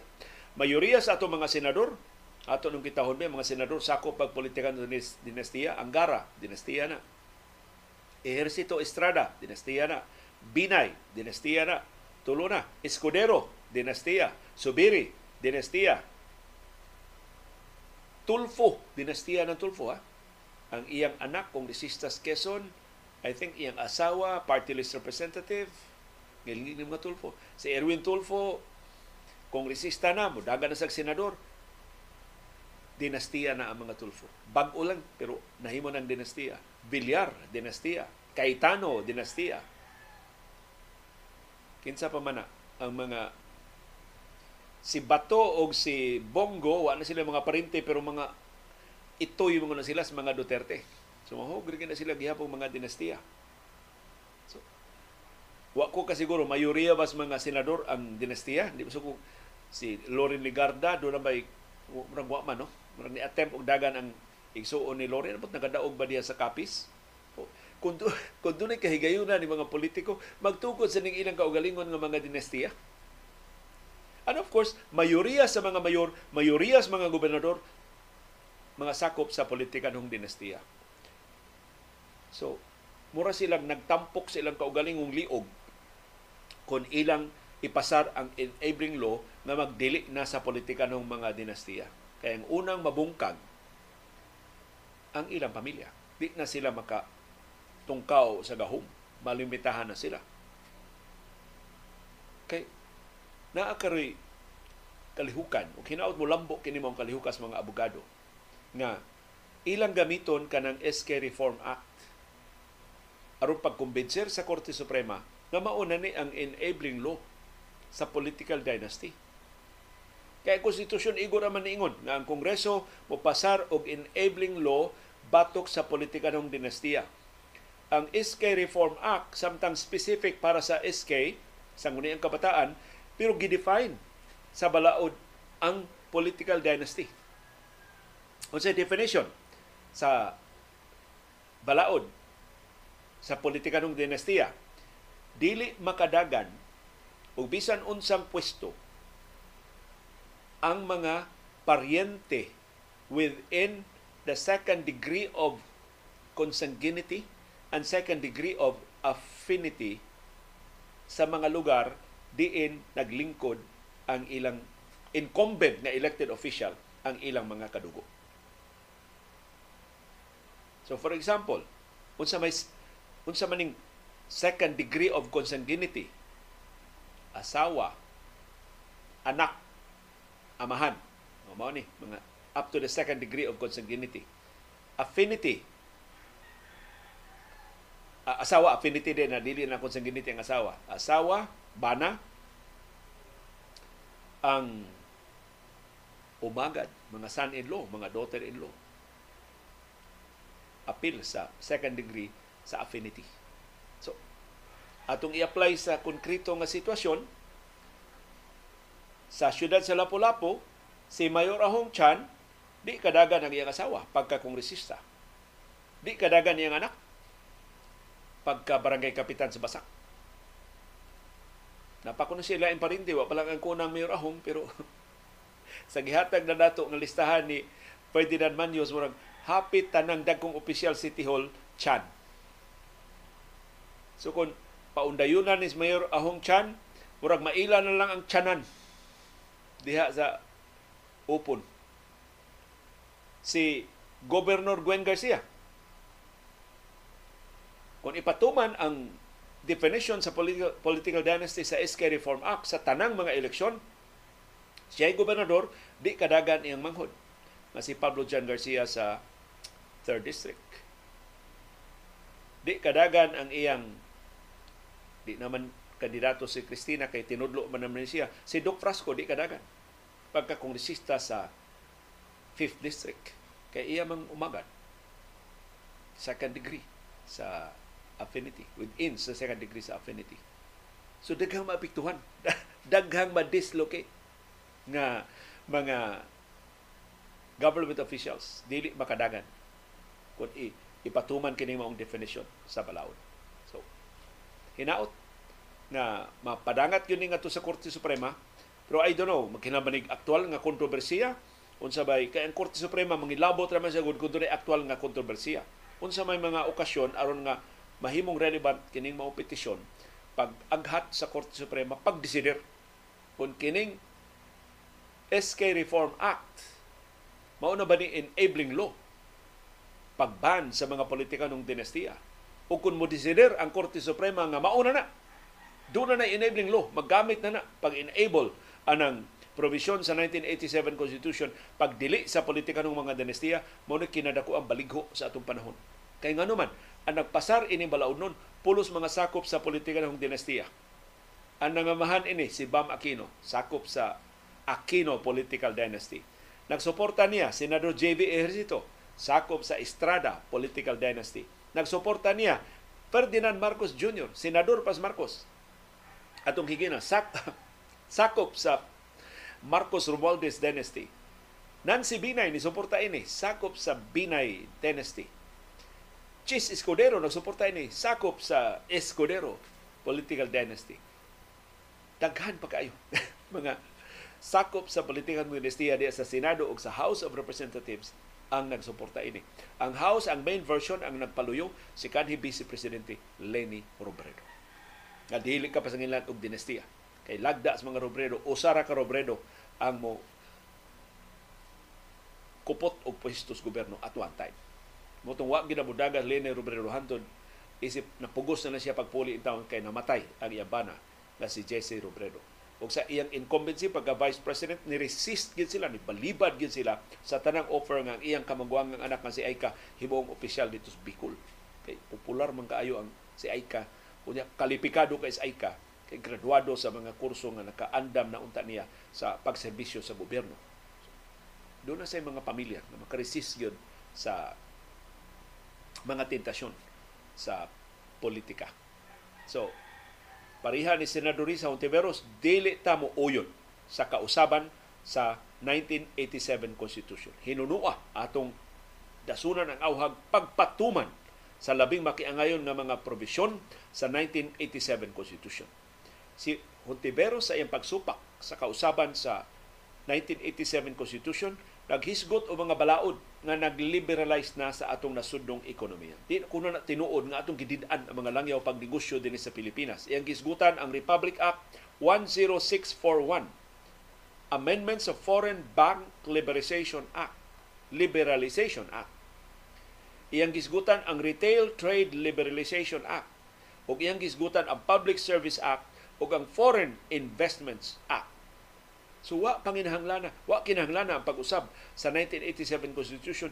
Welcome na gipaluagan na mga lagdas ekonomiya para sa langyaw nga mga negosyante. But of course, ang labing dakong rason nga nung gamay ra kay mga negosyanteng gikas ubang kanasuran mo bubo dinhi sa ato kay urakot ang atong burokrasya. Pangwartahan sila kada perma nga ilang pangayo, nga ilang gikinahanglan sa ilang mga transaksyon. Poor infrastructure, pati kaya itong mga daan, hinay kaya itong internet. Nakayamukat lang atong shipping. Na, grabe nga congestion sa atong mga pantalan.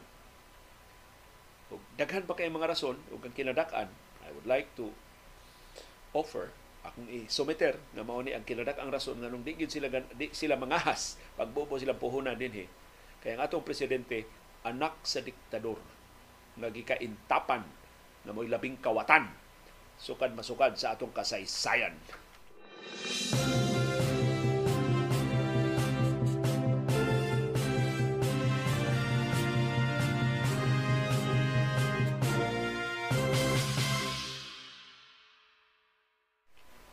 Giauhag ni retired Supreme Court Senior Associate Justice Antonio Carpio ang iyang katagi Davao, kay mga paisano man sila sa Davao, na si kanhi Presidente Rodrigo Duterte to cooperate with the International Criminal Court investigation sa drug war sa iyang administrasyon.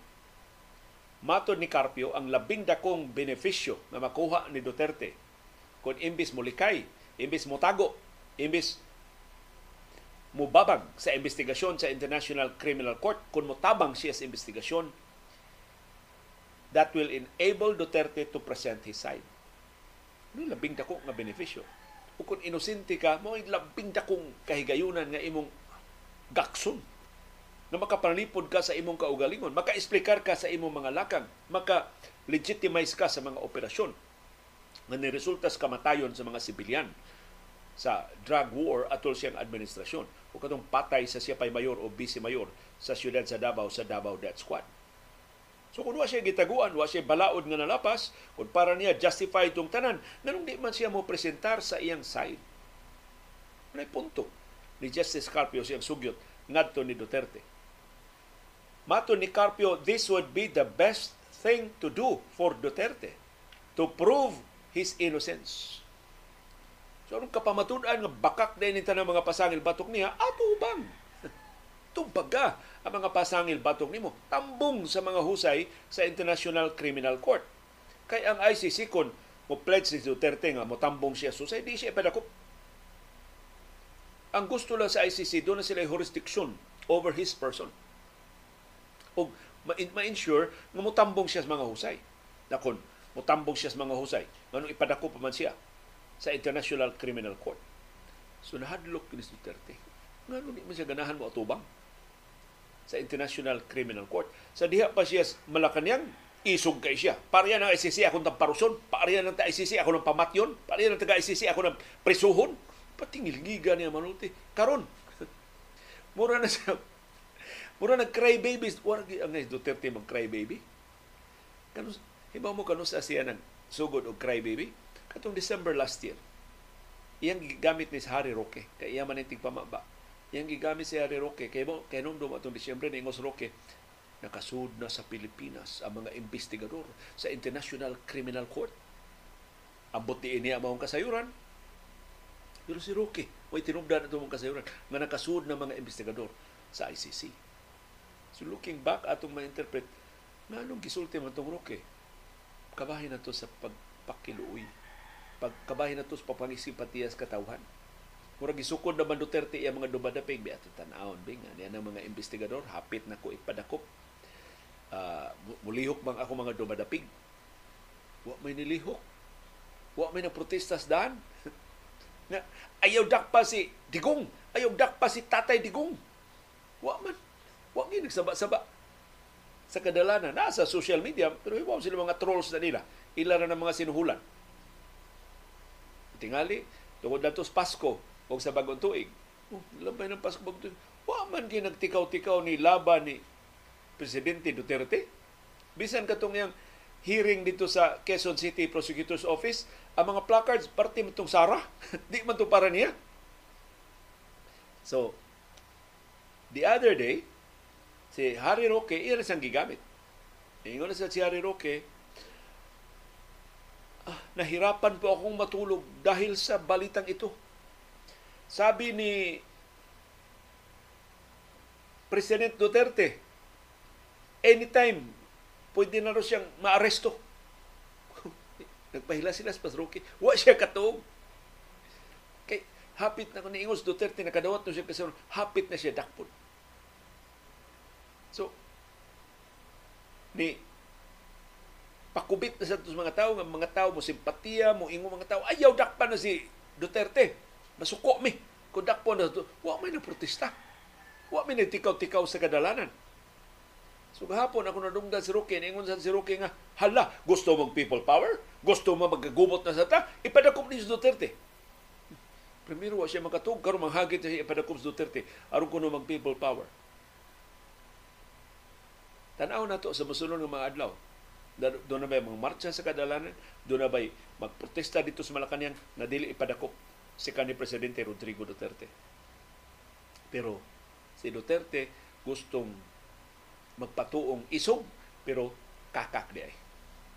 Gustong magpatuo nga macho matubang ni bisan kinsa nga makigsakbang niya puti dig kiting. Eh, palaban sa mga tao. Nagpaluoy-luoy na. Sumato ni Carpio, ang desisyon sa Korte Suprema klaro kaayo.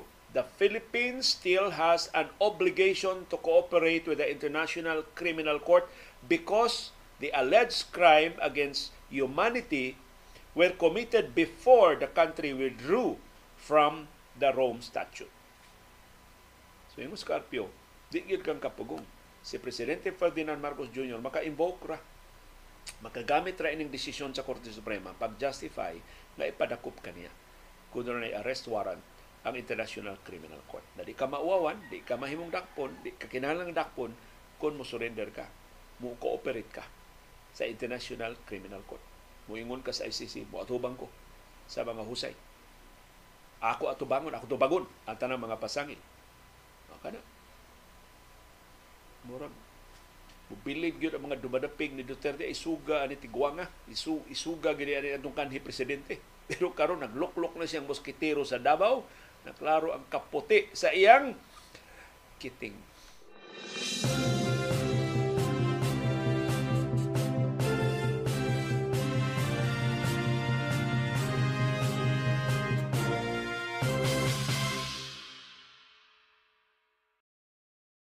Og niya laing mapul ani pangitag kataguan si Apollo Kibuloy supinahan na sa House of Representatives. Kini supina compulsion na ni. Pugso na siya. Suguo na siya pag atubang sa mga kongresista. Di gani siya mutuo sa pina, mahimo na siya dakpon, mahimo na siya pusasan. Maghuot na sila sa Moskitero Duterte at ni duog ni Duterte dito tago dito sa Moskiteros Davao ang House Committee on Legislative Franchises niluwat na og supina batok ni Apollo Kibuloy sa Kingdom of Jesus Christ. KOJC. Si Kibuloy mao'y pangu sa Sunshine Media Network International. In fact, si Ferdinand Mandios mo nakabantay, tanawar ko ng logo sa SMNI. Oo man na ni Kibuloy. Nya karon mo ingon sila si Kibuloy way labot sa SMNI ang SMNI nagatubang og congressional investigation sa mga pasangil nga ilang gilapas ang ilang prangkisa. Ang House na pugos pagsupina ni Kibuloy, human siya ni isnab kaduha kahigayon sa duha ka imbitasyon nga padangat sa House of Representatives ngadto niya. Wa gid pakita si Kibuloy sa hearing sa House. Gahapon wa sa pakita ang presidente sa SMNI nga si Merlon Rosete kay niingon nga nasakit siya. Si Kibuloy, wa gyud rason ngano nga wa siya motamong. Wa gyud siya mo hatag og explanation ngadto sa mga kongresista. Nipasidaan ang mga kongresista nga si Kibuloy sagpaon og contempt of Congress kon di gyapon siya pakita sa sunod nga hearing bisan pa kon gisupinahan na siya. Og sunod ana ang House Committee muluwat na og arrest warrant batok ni Kibuloy. Arrest order ipadakop na Kibuloy sa Sergeant at Arms sa House of Representatives kung iya gihapong i-ignore ang contempt citation batok niya. Ang nirepresentar sa SMNI atol sa hearing sa Kongreso maong ilang mga abogado nga silang Mark Tolentino o si Rolex Suplico. Si Tolentino ni insister nga si Kibuloy honorary chairman ra. Wa siya labot sa day-to-day operations sa SMNI pero para sa mga kongresista, kaklaro anang si Kibuloy matag iya isimin na kinsa man yung ilaron na wa na siya labot sa iyang sibianan iya tanang programa diha wa siya labot ang SMNI suspendido pa hantud karon tungod sa indefinite suspension order nga giluwatan sa National Telecommunications Commission. Tungod sa nagpadayong administrative investigation sa NTC sa mga kalapasan sa SMNI. Pero na nasuko pag-ayo mga kongresista gahapon pagkahibaw nila na despite ining suspension order sa NTC, nagsibya gihapon ang SMNI sa pipila ka mga rehiyon sa Pilipinas. So, kining SMNI kung makalusot na anad ba ni sa administrasyon ni kanhi presidente Rodrigo Duterte nga feeling howd sila? Karon bisag klaro na nga di na sila kadama sa administrasyon. Gikontrahan na sila ni House Speaker Martin Romualdez para sa SMNI makalusot ra gihapon ta ini. Anak biyas Ginoo ning ato tag iya honorary chairman di ay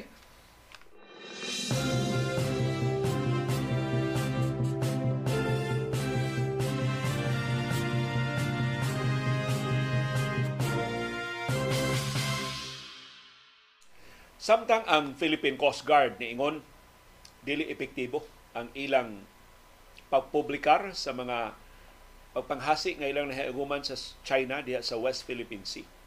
Panahon na matod sa Philippine Coast Guard nga ang world community, ang global community mutabang sa Pilipinas. Muhimo og dugang mga lakang aron pag badlong sa China sa pareng pagpanghasi diya sa West Philippine Sea ug sa ubang mga nasod nga nangangkon sa South China Sea. Matod sa Philippine Coast Guard, the world community must seek alternative measures to compel China to abide by international law. So kinamangita ang kanasuran sa kalibutan ug laing paagi aron mapugos ang China pagtuman sa international law ug mabadlong ang iyang padayon nga pagpanghasi diya sa West Philippine Sea. Kining awhag giluwatan sa tigpamaba sa Philippine Coast Guard nga si Commodore J. Tariela. Giklaro ni Commodore Tariela nga ang transparency efforts pag-raise sa public awareness sa China sa ilang illegal nga malakang is not enough. Dili pa igo. So ang ilang paagi, ilang i-document, ilang i-video, ilang literatuhan, ya mag-press release din sila, ipahibaw din nila sa publiko, ipahibaw din nila sa social media, nagihasi ang atong resupply mission, gibabagan ang atong mga barko, matod sa Philippine Coast Guard, dili na paigo. Wa gyud magpabadlong ang China sa ilang mga pagpanghasi. So kailang dugangan ang mga laka nga gihimo diha sa West Philippine Sea pero bisan pakyas sila, matod ni Commodore Tariela, ang Coast Guard magpadayon sa pagbisto sa aggression sa China diya sa West Philippine Sea. Pero sa samang higayon, giauhag sa Coast Guard ang ubang mga nasod nga nabiktima sab sa China, mahimo maghiusa ta. Atong paligunon ang atong pagsupa ug atong paghagit sa pagpanghasi sa China Without such exposure, mato ni Commodore Tariela, kung dili ibutyag nga sa tibok kalibutan kining ilang pagpanghasi, smaller nations like the Philippines will continue to be targets of bullying by more powerful and larger countries like China. So padayo mag-abuso ang China pagpanghasi sa mas gagmay nga mga nasod. Mato ni Commodore Tariela, if we do not expose their illegal actions, countries like China and Russia will become increasingly emboldened to bully smaller nations knowing that they will face no consequences or accountability. Ug mao nay nahitabo sa China. Para sa China, sige, mag-join patrol mo diha. Huwat lang may mahuman mong join patrol. Mahasi na sad mi.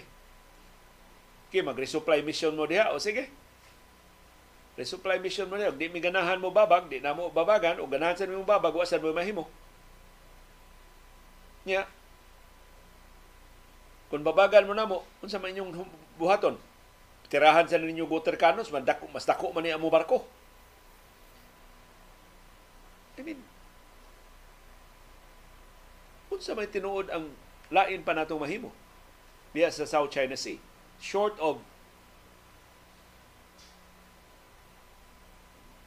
using military force. Gamit sa tag military force, gusto man itong naganan. Kung kita'y manguna sa China. Inigbawas na mapulpog atong mga barko, and then what? Gusto man sulod mahitabo. Lisod kay ning sitwasyon na. Ang Estados Unidos sa pikas nga bahin di sa pataka og bombardiyo sa China. Kung ingon ta, oh, Estados Unidos na gihatangan na to access sa atong military bases through EDCA, wa sila mahimo ana. Wasan. Ang Estados Unidos pareha na to kutob sa badlong. Kay kon ang Estados Unidos mo gamit na og puwersa, nahibaw ang Estados Unidos mo suffer ang ilang ekonomiya. Ang ilang mga interes mo ay masakripisyo ang ilang mga barko nga gikan og padung sa Asia ug sa Pasifiko ma-disrupted ang mga operasyon mura nag Red Sea kung dunay kaguliya mahitabo diri sa South China Sea mo ang nahitabo karon padak-anay lang gyud braso ang nagkapait kay kini mga dagkog braso di mo tuo ang China, di sila mapasurang-surang kuna ang Estados Unidos na ang mga joint patrol. Di man sila masurang-surang. Wa man ni sila sukad nakitaan nga nag-dangerous maneuvers. Wa man ni tirahi og water cannons kining joint patrol nato sa Pilipinas uban sa Estados Unidos ug sa Australia. Kining duha pa man ka mga nasod ni kuyog sa atong joint patrol. So kamao sa China. Na mumiter-miter sa ilang kasalbahis, sa ilang kapintas. Unya na sila manghasi kung kita na lang. Wa na tay kuyog ng mga aliado nga mga nasod. So mura ni og ang duwa diha karon sa West Philippine Sea is murag duwa sa Ilaga ug Iring. Kita Ilaga. Sila mo Iring.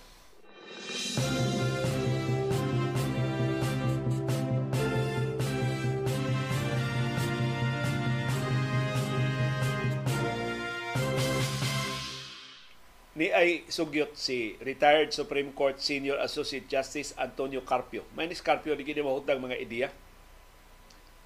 Mato ni Carpio, ang, ang ngayong himuon diya sa West Philippine Sea, ang Pilipinas mo imbitar sa China nga mo sumiter sa territorial dispute sa Scarborough Shoal pinagi sa voluntary arbitration sa International Court of Justice, ICJ. So, atong ingnon ng China, sige, di man kita magkasabot, kung insiste man gigang ikitag iya ining Scarborough Shoal ug sa ubang bahin sa West Philippine Sea adto ta. Isumite rin nato ngadto sa International Court of Justice. Mato ni Carpio ang International Court of Justice mao principal judicial organ sa United Nations. So mo ni korte sa United Nations. Mo ni kalibutan ng korte na giduma mismo sa United Nations. Ingon si Carpio aron mahimo pa yung mas epektibo ato sang imbitahon di lang ang China hasta ang Vietnam hasta ang Malaysia isumiter nato ang atong territorial dispute diya sa Spratlys ngadto sa International Court of Justice ICJ sa United Nations para sa voluntary arbitration. So, di na lang maglalis din eh. Di man ta magkasabot. Pulos man ta doon ay sukaranan sa atong mga pangangkon. Unya naglapasay man atong pangangkon. Ang China giangkon niya tanang South China Sea, kami among giangkon ang portion sa South China Sea nga among gitawag og West Philippine Sea. Ang Vietnam ni claim sa diha sa kabahin sa South China Sea nga ila sa karong giokupahan. Ang Malaysia dunay sa kabahin sa South China Sea nga ila sang gi-explore ang mga oil deposits. So, hay kay maayo. Ato ning isumiter ngadto sa International Court of Justice sa United Nations. Unya, sumiter ta dito sa tanan nato mga dokumento. Sumiter ka sa tanan nato mga ebidensya nga nahimo sukaranan sa itong pangangkon ining maong bahin sa West Philippines o sa, sa South China Sea. Atong subayon ang United Nations Charter nga nagsugo na isettle by peaceful means ang bisan unsang panangsungi sa mga teritoryo. Pero si Carpio ra ni tubag si ang kaugaling mo sugyot. Mato ni Carpio, of course, I don't expect them to accept. Di na magpaabot nga China musugot nga isumiter kini parang sungi ngadto sa International Court of Justice sa United Nations. So asa man tapadong nangutana si Carpio, we will go to the Court of World Opinion. Justice sa Supreme Court, ha? eksperto nis balaod, ingos Carpio, ang kinatasan yung korte nga atong madangpan mao ang Court of World Opinion. We will explain to the world why we have sovereignty over the Scarborough Shoal and the Spratlys. atong pasabton ang kalibutan. At tanan itong mga ebidensya, di man sila magpahusay sa International Court of Justice, atong ipresentar ang tanan itong mga ebidensya sa labing makapakumbinser nga paagi, sa labing klaro nga pagkasulti, ngano nga kita ang tinon nga tag-iya sa Scarborough Shoal o sa Spratly Islands. Mga sugyo ni Supreme Court Senior Associate Justice Antonio Carpio. Kamuon sa man yung tanaw unsa may labing maayo na mahimo pagpalipod sa itong nasudnong teritoryo sa West Philippine Sea.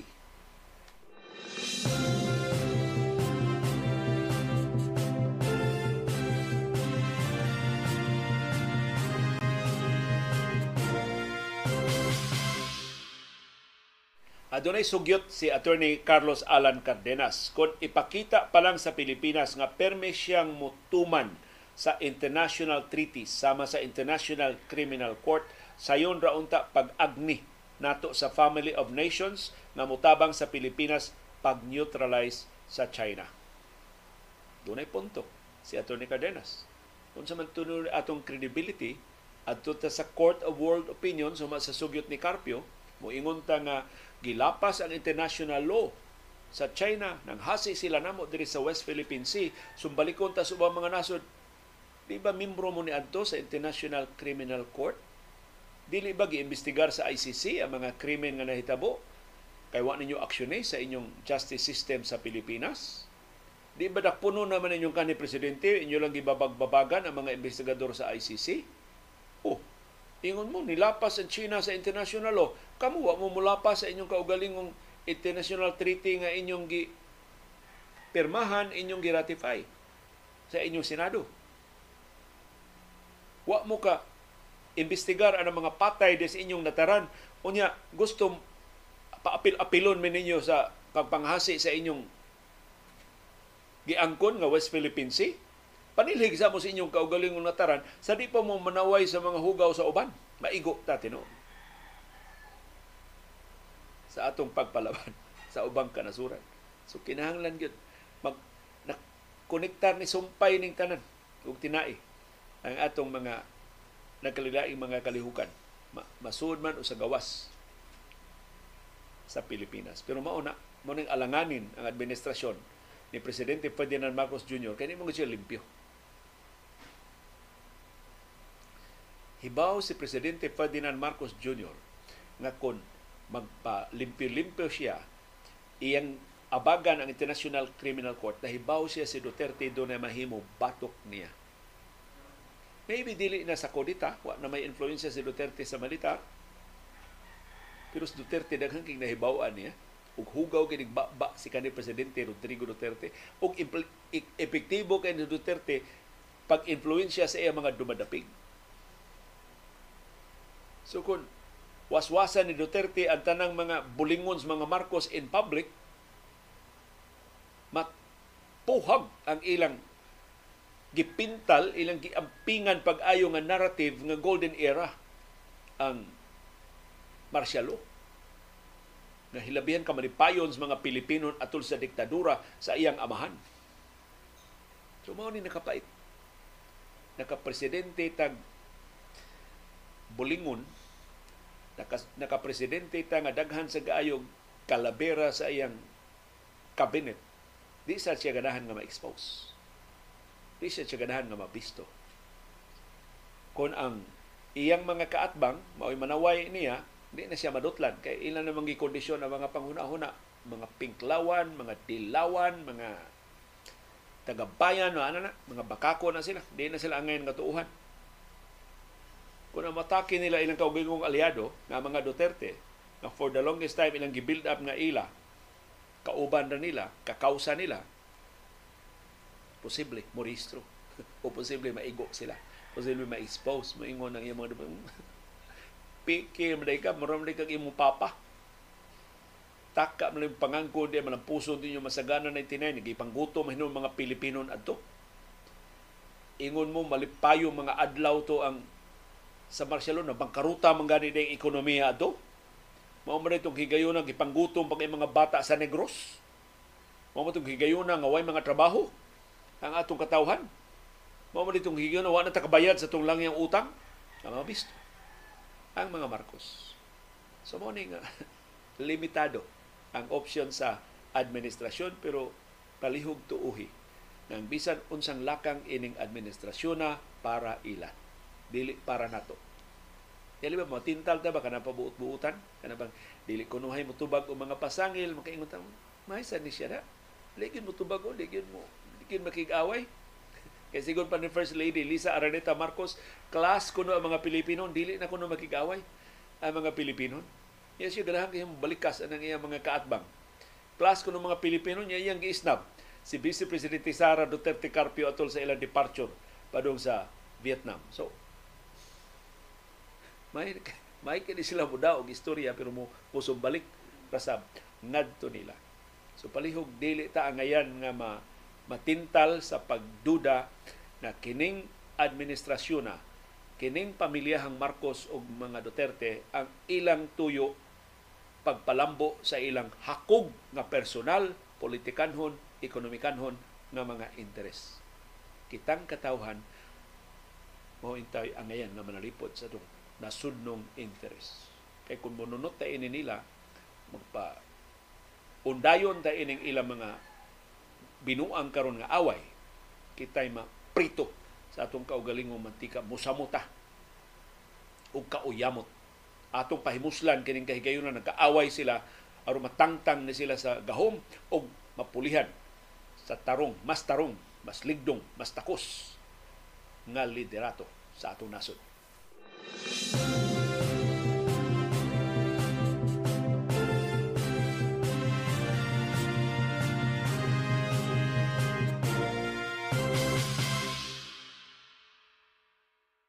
Og niana ang resultas duwa sa Philippine Basketball Association ni daog ang Magnolia batok San Miguel Beer 88-80.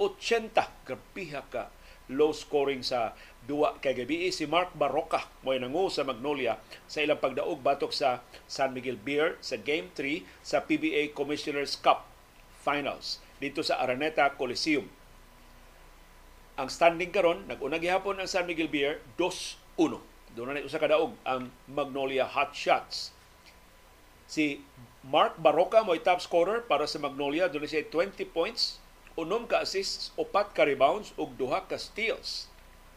Apil siyang 20 points, mao ang iyang mga huge bucket sa fourth quarter nga nakapabugnaw sa pag-apas unta sa San Miguel Beer.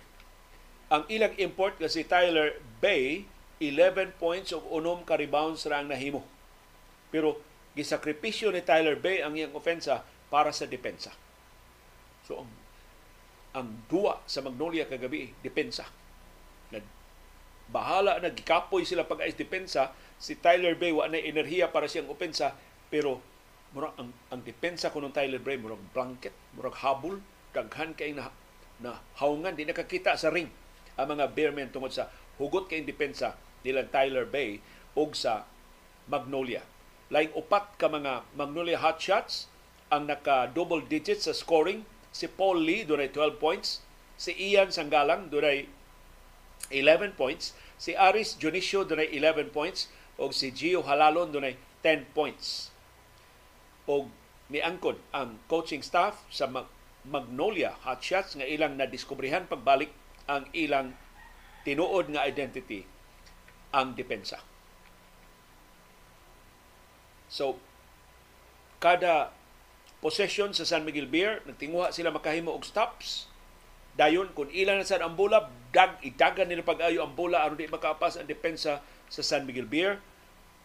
Inig ilog, inig possession na sa, sa San Miguel Beer, ilan na sang babagan mo score na sila og stops. Mao na ilang gihimo tibok gabi kagabi. Og epektibo kay depensa sa Magnolia. Idang nalimitahan ang mga shooters sa San Miguel Beer, under 90 points, tiyam na 80 puntos ra ang San Miguel Beer kagabi. Ila sang napabugnaw ang labing hingigo ng mga outside shooters sa San Miguel Beer.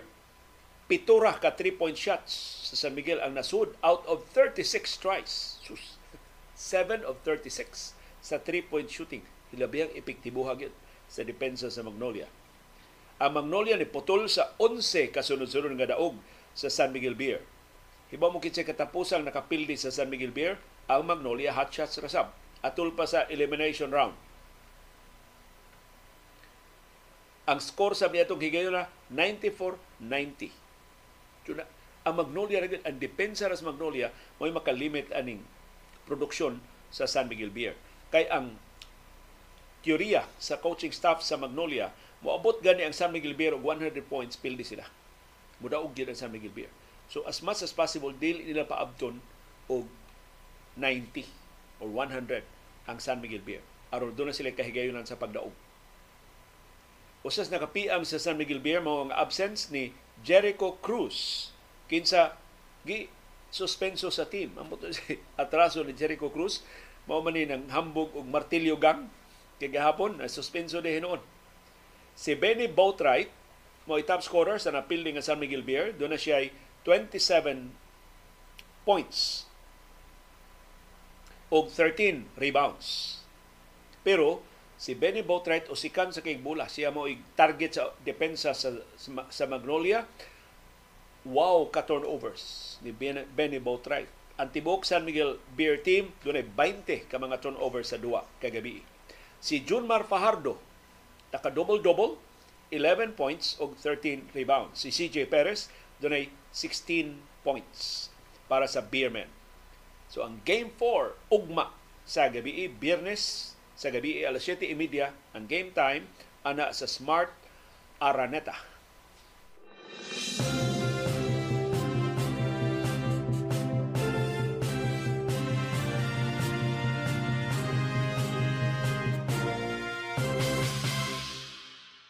Ni ang resulta sa mga duwa sa National Basketball Association kay gahapon ang Indiana Pacers nidaog batok sa Houston Rockets 132-129 si Pascal Siakam, mo top scorer para sa Nidauga Pacers with 29 points. Si Pascal Siakam, komportable na siyang bago nga team. Si Jalen Green, ang Filipino-American sa Houston Rockets, siya top scorer sa napilding Rockets with 30 points. Samtang Dallas Mavericks nidaog bato sa Brooklyn Nets 119-107. Si Kyrie Irving mo top scorer para sa Mavs dunay 36 points sa iyang makapakugang nga pagbalik sa Brooklyn takdo usa ka tuig ang nilabay human siya gi-trade ngadto sa Dallas.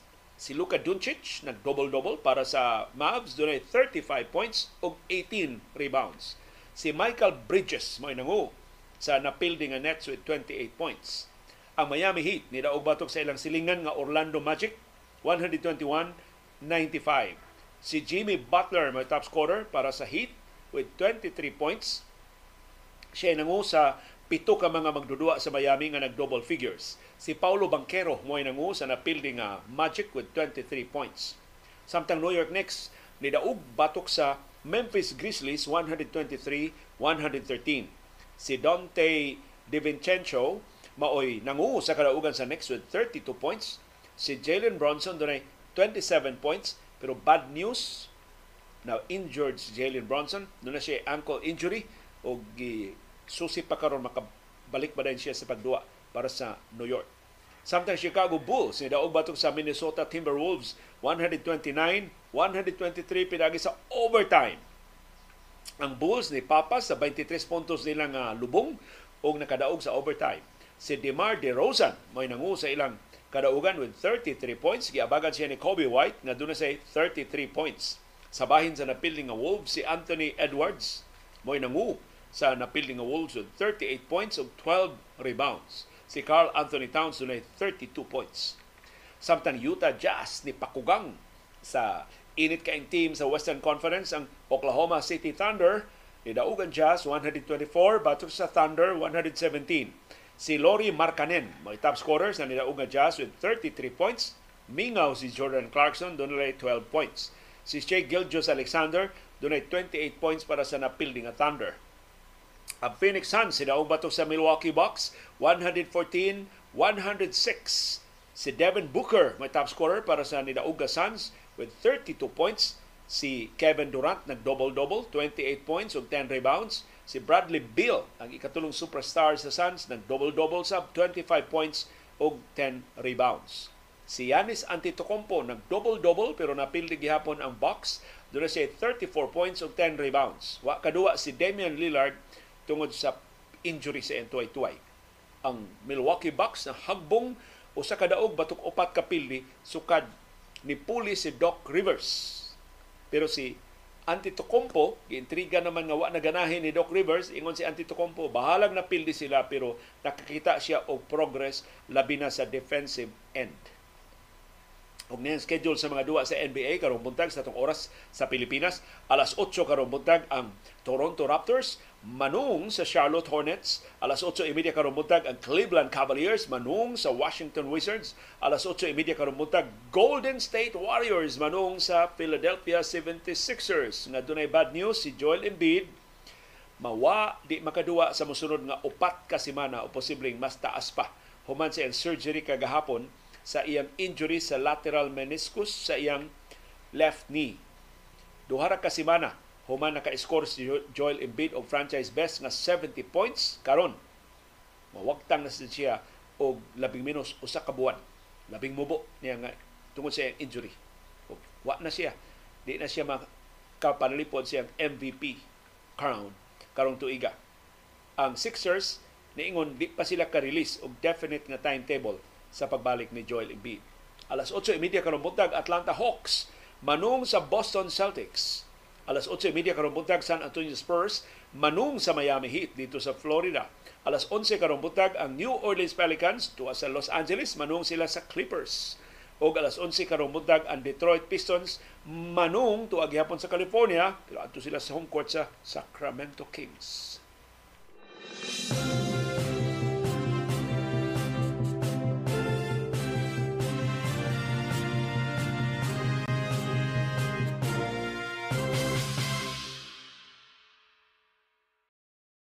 Daghang salamat sa aktibo nga pag-apil o pagsuporta sa ato mga programa. Ani ang atong viewers views. Doon natin birthday greetings karong buntaga. Mugrita ni Dayday Uy ug happy birthday karong adlaw gikan ni Delia Monte de Ramos. Kada adlaw yung mahutan-aw sa atong programa. Salamat kaayo Delia. Ug happy birthday Dayday Uy karong adlaw. Si Violeta Aquino niingon, I remember my experience sa fire drills. Grade 4 ko sa University of San Carlos Girls High, year 1979, nag-conduct mi og yearly fire drill at school namo. Og maay, maayo jud kaayo ang practice. Mubarog mi sa among lingkuranan, kalma mi manglakaw sa gawas, aron maglinya mi adto mi sa basketball court, nya maghuwat mi sa advice. So pasar ming tanan. A few months later, na ay dako kayong aso sa luyo sa among eskwelahan connecting sa nursing building nagkagubot mi tanan naglumba mi kuha sa among mga bag nagdinaganay mi padung sa gawas among dagang nga teacher naghilak nga nagpa nagkaksanay nagkaksanay sila sa uyab-uyab nga maestro. Katawanan kaayo ang panghitabo. Asa naman to among gipractice? Si Christian Iniego ingon kumusta nakaha among mga plaka sa motorsiklo o sakyanan? Vigor uh, Vigor Mendoza, ang panguni sa Land Transportation Office ang iyang ipangutana. Last year, paman ka nagpalami ka press release, naghatag nami sa among OR o CR sa mga talisay sa talisay impounding o sa LTO Galeria. Makarigor man sa kaser. Pag klaro, kini bitaw si Vigor Mendoza pagarpar ni. Politiko mo gani. Kanhi kongresista ni. Karon under investigation na kay nangurakot no siyang ahensya. Si Nida Remedios ningon grabe kamahal sa egg sa ato diri sa diri kuno Pilipinas. Dito sa ila sa murag tuwa Nida sa Norway ang among large size nga egg tag 5 pesos ra. Mas mahal ang itlog diha. Kag grabe. Tinuod. Anong mas mahal man doon na ginapa ginansya pag-ayo ng itlog din sa ato. Hantod karon daghan kay nangita liwhain naman tong 4 pesos nga itlog. Na ana sa Department of Agriculture. Ila tong press release sa Department of Agriculture. O what rason nga magduda sa DA? But apparently, ang press release sa DA para ra na sa papel. Dili na mo reflect sa aktual nga sitwasyon sa kamerkaduhan. So, nangutana ko sa atong mga opisyal sa DA, wag ito ba? Hasta sila wag kahibaw. Diin gikan itong press release silang head office nga tag 4 pesos na lang ang gagmay nga itlog. Kung saan to ka viewer, niingon, kung tinuod nga na oversupply sa itlog o dili mo ubos ang presyo, as per law of supply and demand murag naay nagdisadvantage naay naa sa disadvantage sa mga konsumidor ana dili tanang mga tindahan og itlog sa mga merkado na ay enough storage space aron makapractice sa first in first out. Kay dili ra ba kaayo taas ang shelf life anang mga itlog. In other countries nakatatak gyud ang expiry date kada itlog og naa sa sila'y per pack og tray. Si Beckham Cachero na ingon sayon naman kaayo mo palit og Pinoy product sa laing nasod So why na prove si Martin Andanar siya papakita siyang gikaon nga pure foods hot dogs nga uh, pure foods nga corn beef at dito sa di punto ato ni Martin Andanar nga ang gikaon pure foods dili ang corn beef sa mga Enrile. What so, siya magpasabot ni SGS Pilipinas. Of course dito sa Japan daghan ditong pure foods.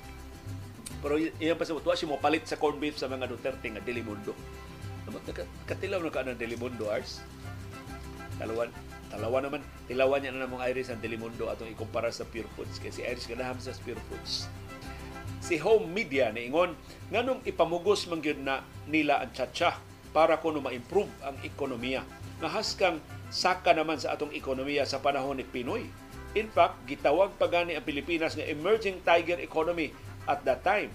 Mao na klaro nga proof na dili kinahanglan ang tsatsa para mo improve ang atong ekonomiya tarong nga panggoberno ang gikinahanglan. Maayo tingaling i-compel na ang mga internet service providers na dili na mo gamit og Chinese routers para sa ilang subscribers. Huawei ra bagyod ang ilang gamit. Kasayo na lang dayon sa China ang pagsud sa mga online government systems kung tinuod ang pasangil sa US na ang mga Huawei products built-in na ang backdoor access sa China. Si Jojo Alcalen, niingon sakto jud nakalma lang kita mo istorya. Unya mohimo tag atong amiguhon ang tanan labi na ang mga bagsik. Ako bitaw nga mga friends mga DDS o mga Makoy supporters di man ko makiglalis. Muhatag lang ko sa akong opinion. Karon nakaamgo jud ang uban nga na-shoot sila sa buyot si Letty Cabel niingon kaanugon gyud nga wa pilia si Lenny Robredo para sa mas maayo unta nga Pilipinas. Si Victor Quintanar niingon dihay ni duol nako niingon nga lawgawa sir oy nailad maming Duterte og ni BBM unsao na lang ni naro nato akong gitubag pag, pag-ingon nga unya kinsa man ang sa ninyo? Balikon unya to nako. Akong inon sayop na itong sayop din ni natong tanan palit na lang tanduay para magsabot tag unsao nato ni nga di na ta masayop si Ferdinand Sugatan niingon leading by example is better than compelling your subordinates or neighbors or friends. Si Francisco Pilago Jr. may tungo na sa itong panahon dayong kilom-kilom kagahapon nga naguluhag panagsilingan nakakuha gyud og ugdang nga respeto ang community nga naglibot sa homeowners tungod sa dako kaayo nga nahimo nga kaayuhan sa mga homeowners. Kung nag-self-regulate o nag-self pulis ang community tungod sa dakong respeto sa mga homeowners. Mao nga nalinaw ug nahuman na ang ginagmay nga mga krimen o mas dali ka sila nga pasabton. So mo nay ato niya lang isgutan mga interview ta mga eksperto sao nato ni nga kita gud kutob ra sa istorya. Pero matupan ni Father Sok Saldua mas gamhanan ang example. Ang pag, pagpakita. Dili lang ang pagstorya pagpakita kung say sakto pagpakita kung say tarong pagpakita kung say ligdo. Ato niya na tunan unsaon na nato sa pagpatuman. Si Live the Philippines nga tuwa sa Canada usa ni nga proof nga ang tao is inherently good. Trust and good example is the most effective method of influencing other people. Si Reginald Gakasan sa ingon panagdait yang gi-improve ang atong title nga panagsilingan sakto panagdait ang termino ana maayong panagdait sa mga silingan. So kanang lugar nga panagdait sa Cebu City, nindot kay nang punga. Pana kanang parabag pananghigalaay, panagsuod, panag pagtambayayong sa managsilingan. Si Luke niingon makarelate yun ko anang saba nga neighborhood. Ang tapad namo open food court nga nauso karon ang mga panda every weekend. Unya sa Pikas Esquina, giatbangan jud kog speaker sa akong kwarto The good thing is I can sleep through it. Si Bex Tagalog niingon, I agree. Long sitting down is harmful to our body, just like long sitting sa plane. They advise us to move and stand. Si Beckham Cachero niingon, mao nang magsige jud kog inom og tubig while mag-work sa office aron from time to time ma muadto ko sa restroom so wa ko'y laing kapilian gawa sa pagbarog o sa paglakaw padung sa washroom. So mao sana sa atong kaugalingong mga Pinoy anan do na tay mga gibuhaton nga maglingkod ta og taas-taas nga panahon ato lang himong punto ang suggestion sa mga eksperto nga every 5 minutes motindog lang ta gikan sa atong gilingkuran mangita tag excuse nga makalakaw ta aron nga ma, maputo lang ang atong pagsigi og lingkod. Mao ni hinungdan ngano nga sa atong programa nagsige lang ko og tindog.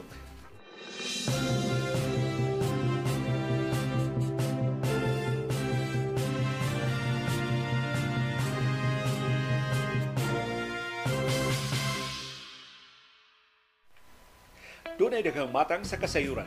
Doon ay kasayuran pinadailang, dali ra kay mahibawan.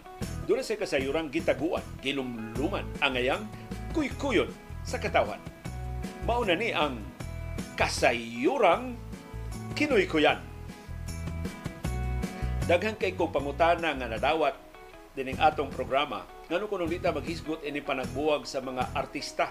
Kay mura sila og na interes og na intriga. O sa bagay tinuod nga mga istorya. Tinuod bagid nga nakabuwag na ni sila. O kung nakabuwag man unsa may mga rason sa panagbuwag nila. Na ako'y una mo kumpisal ninyong tanan. Di ko ganahan magisgot anang mao mga hilisgutanan Of course, parihan ninyo, doon ako'y naila, mga artista nga nailhan, doon ako'y mga istorya nga nadunggan, pero di man ko kamauan ng mga istorya ha, di lang ta magpatuga-tuga o gisgot diri sa atong programa.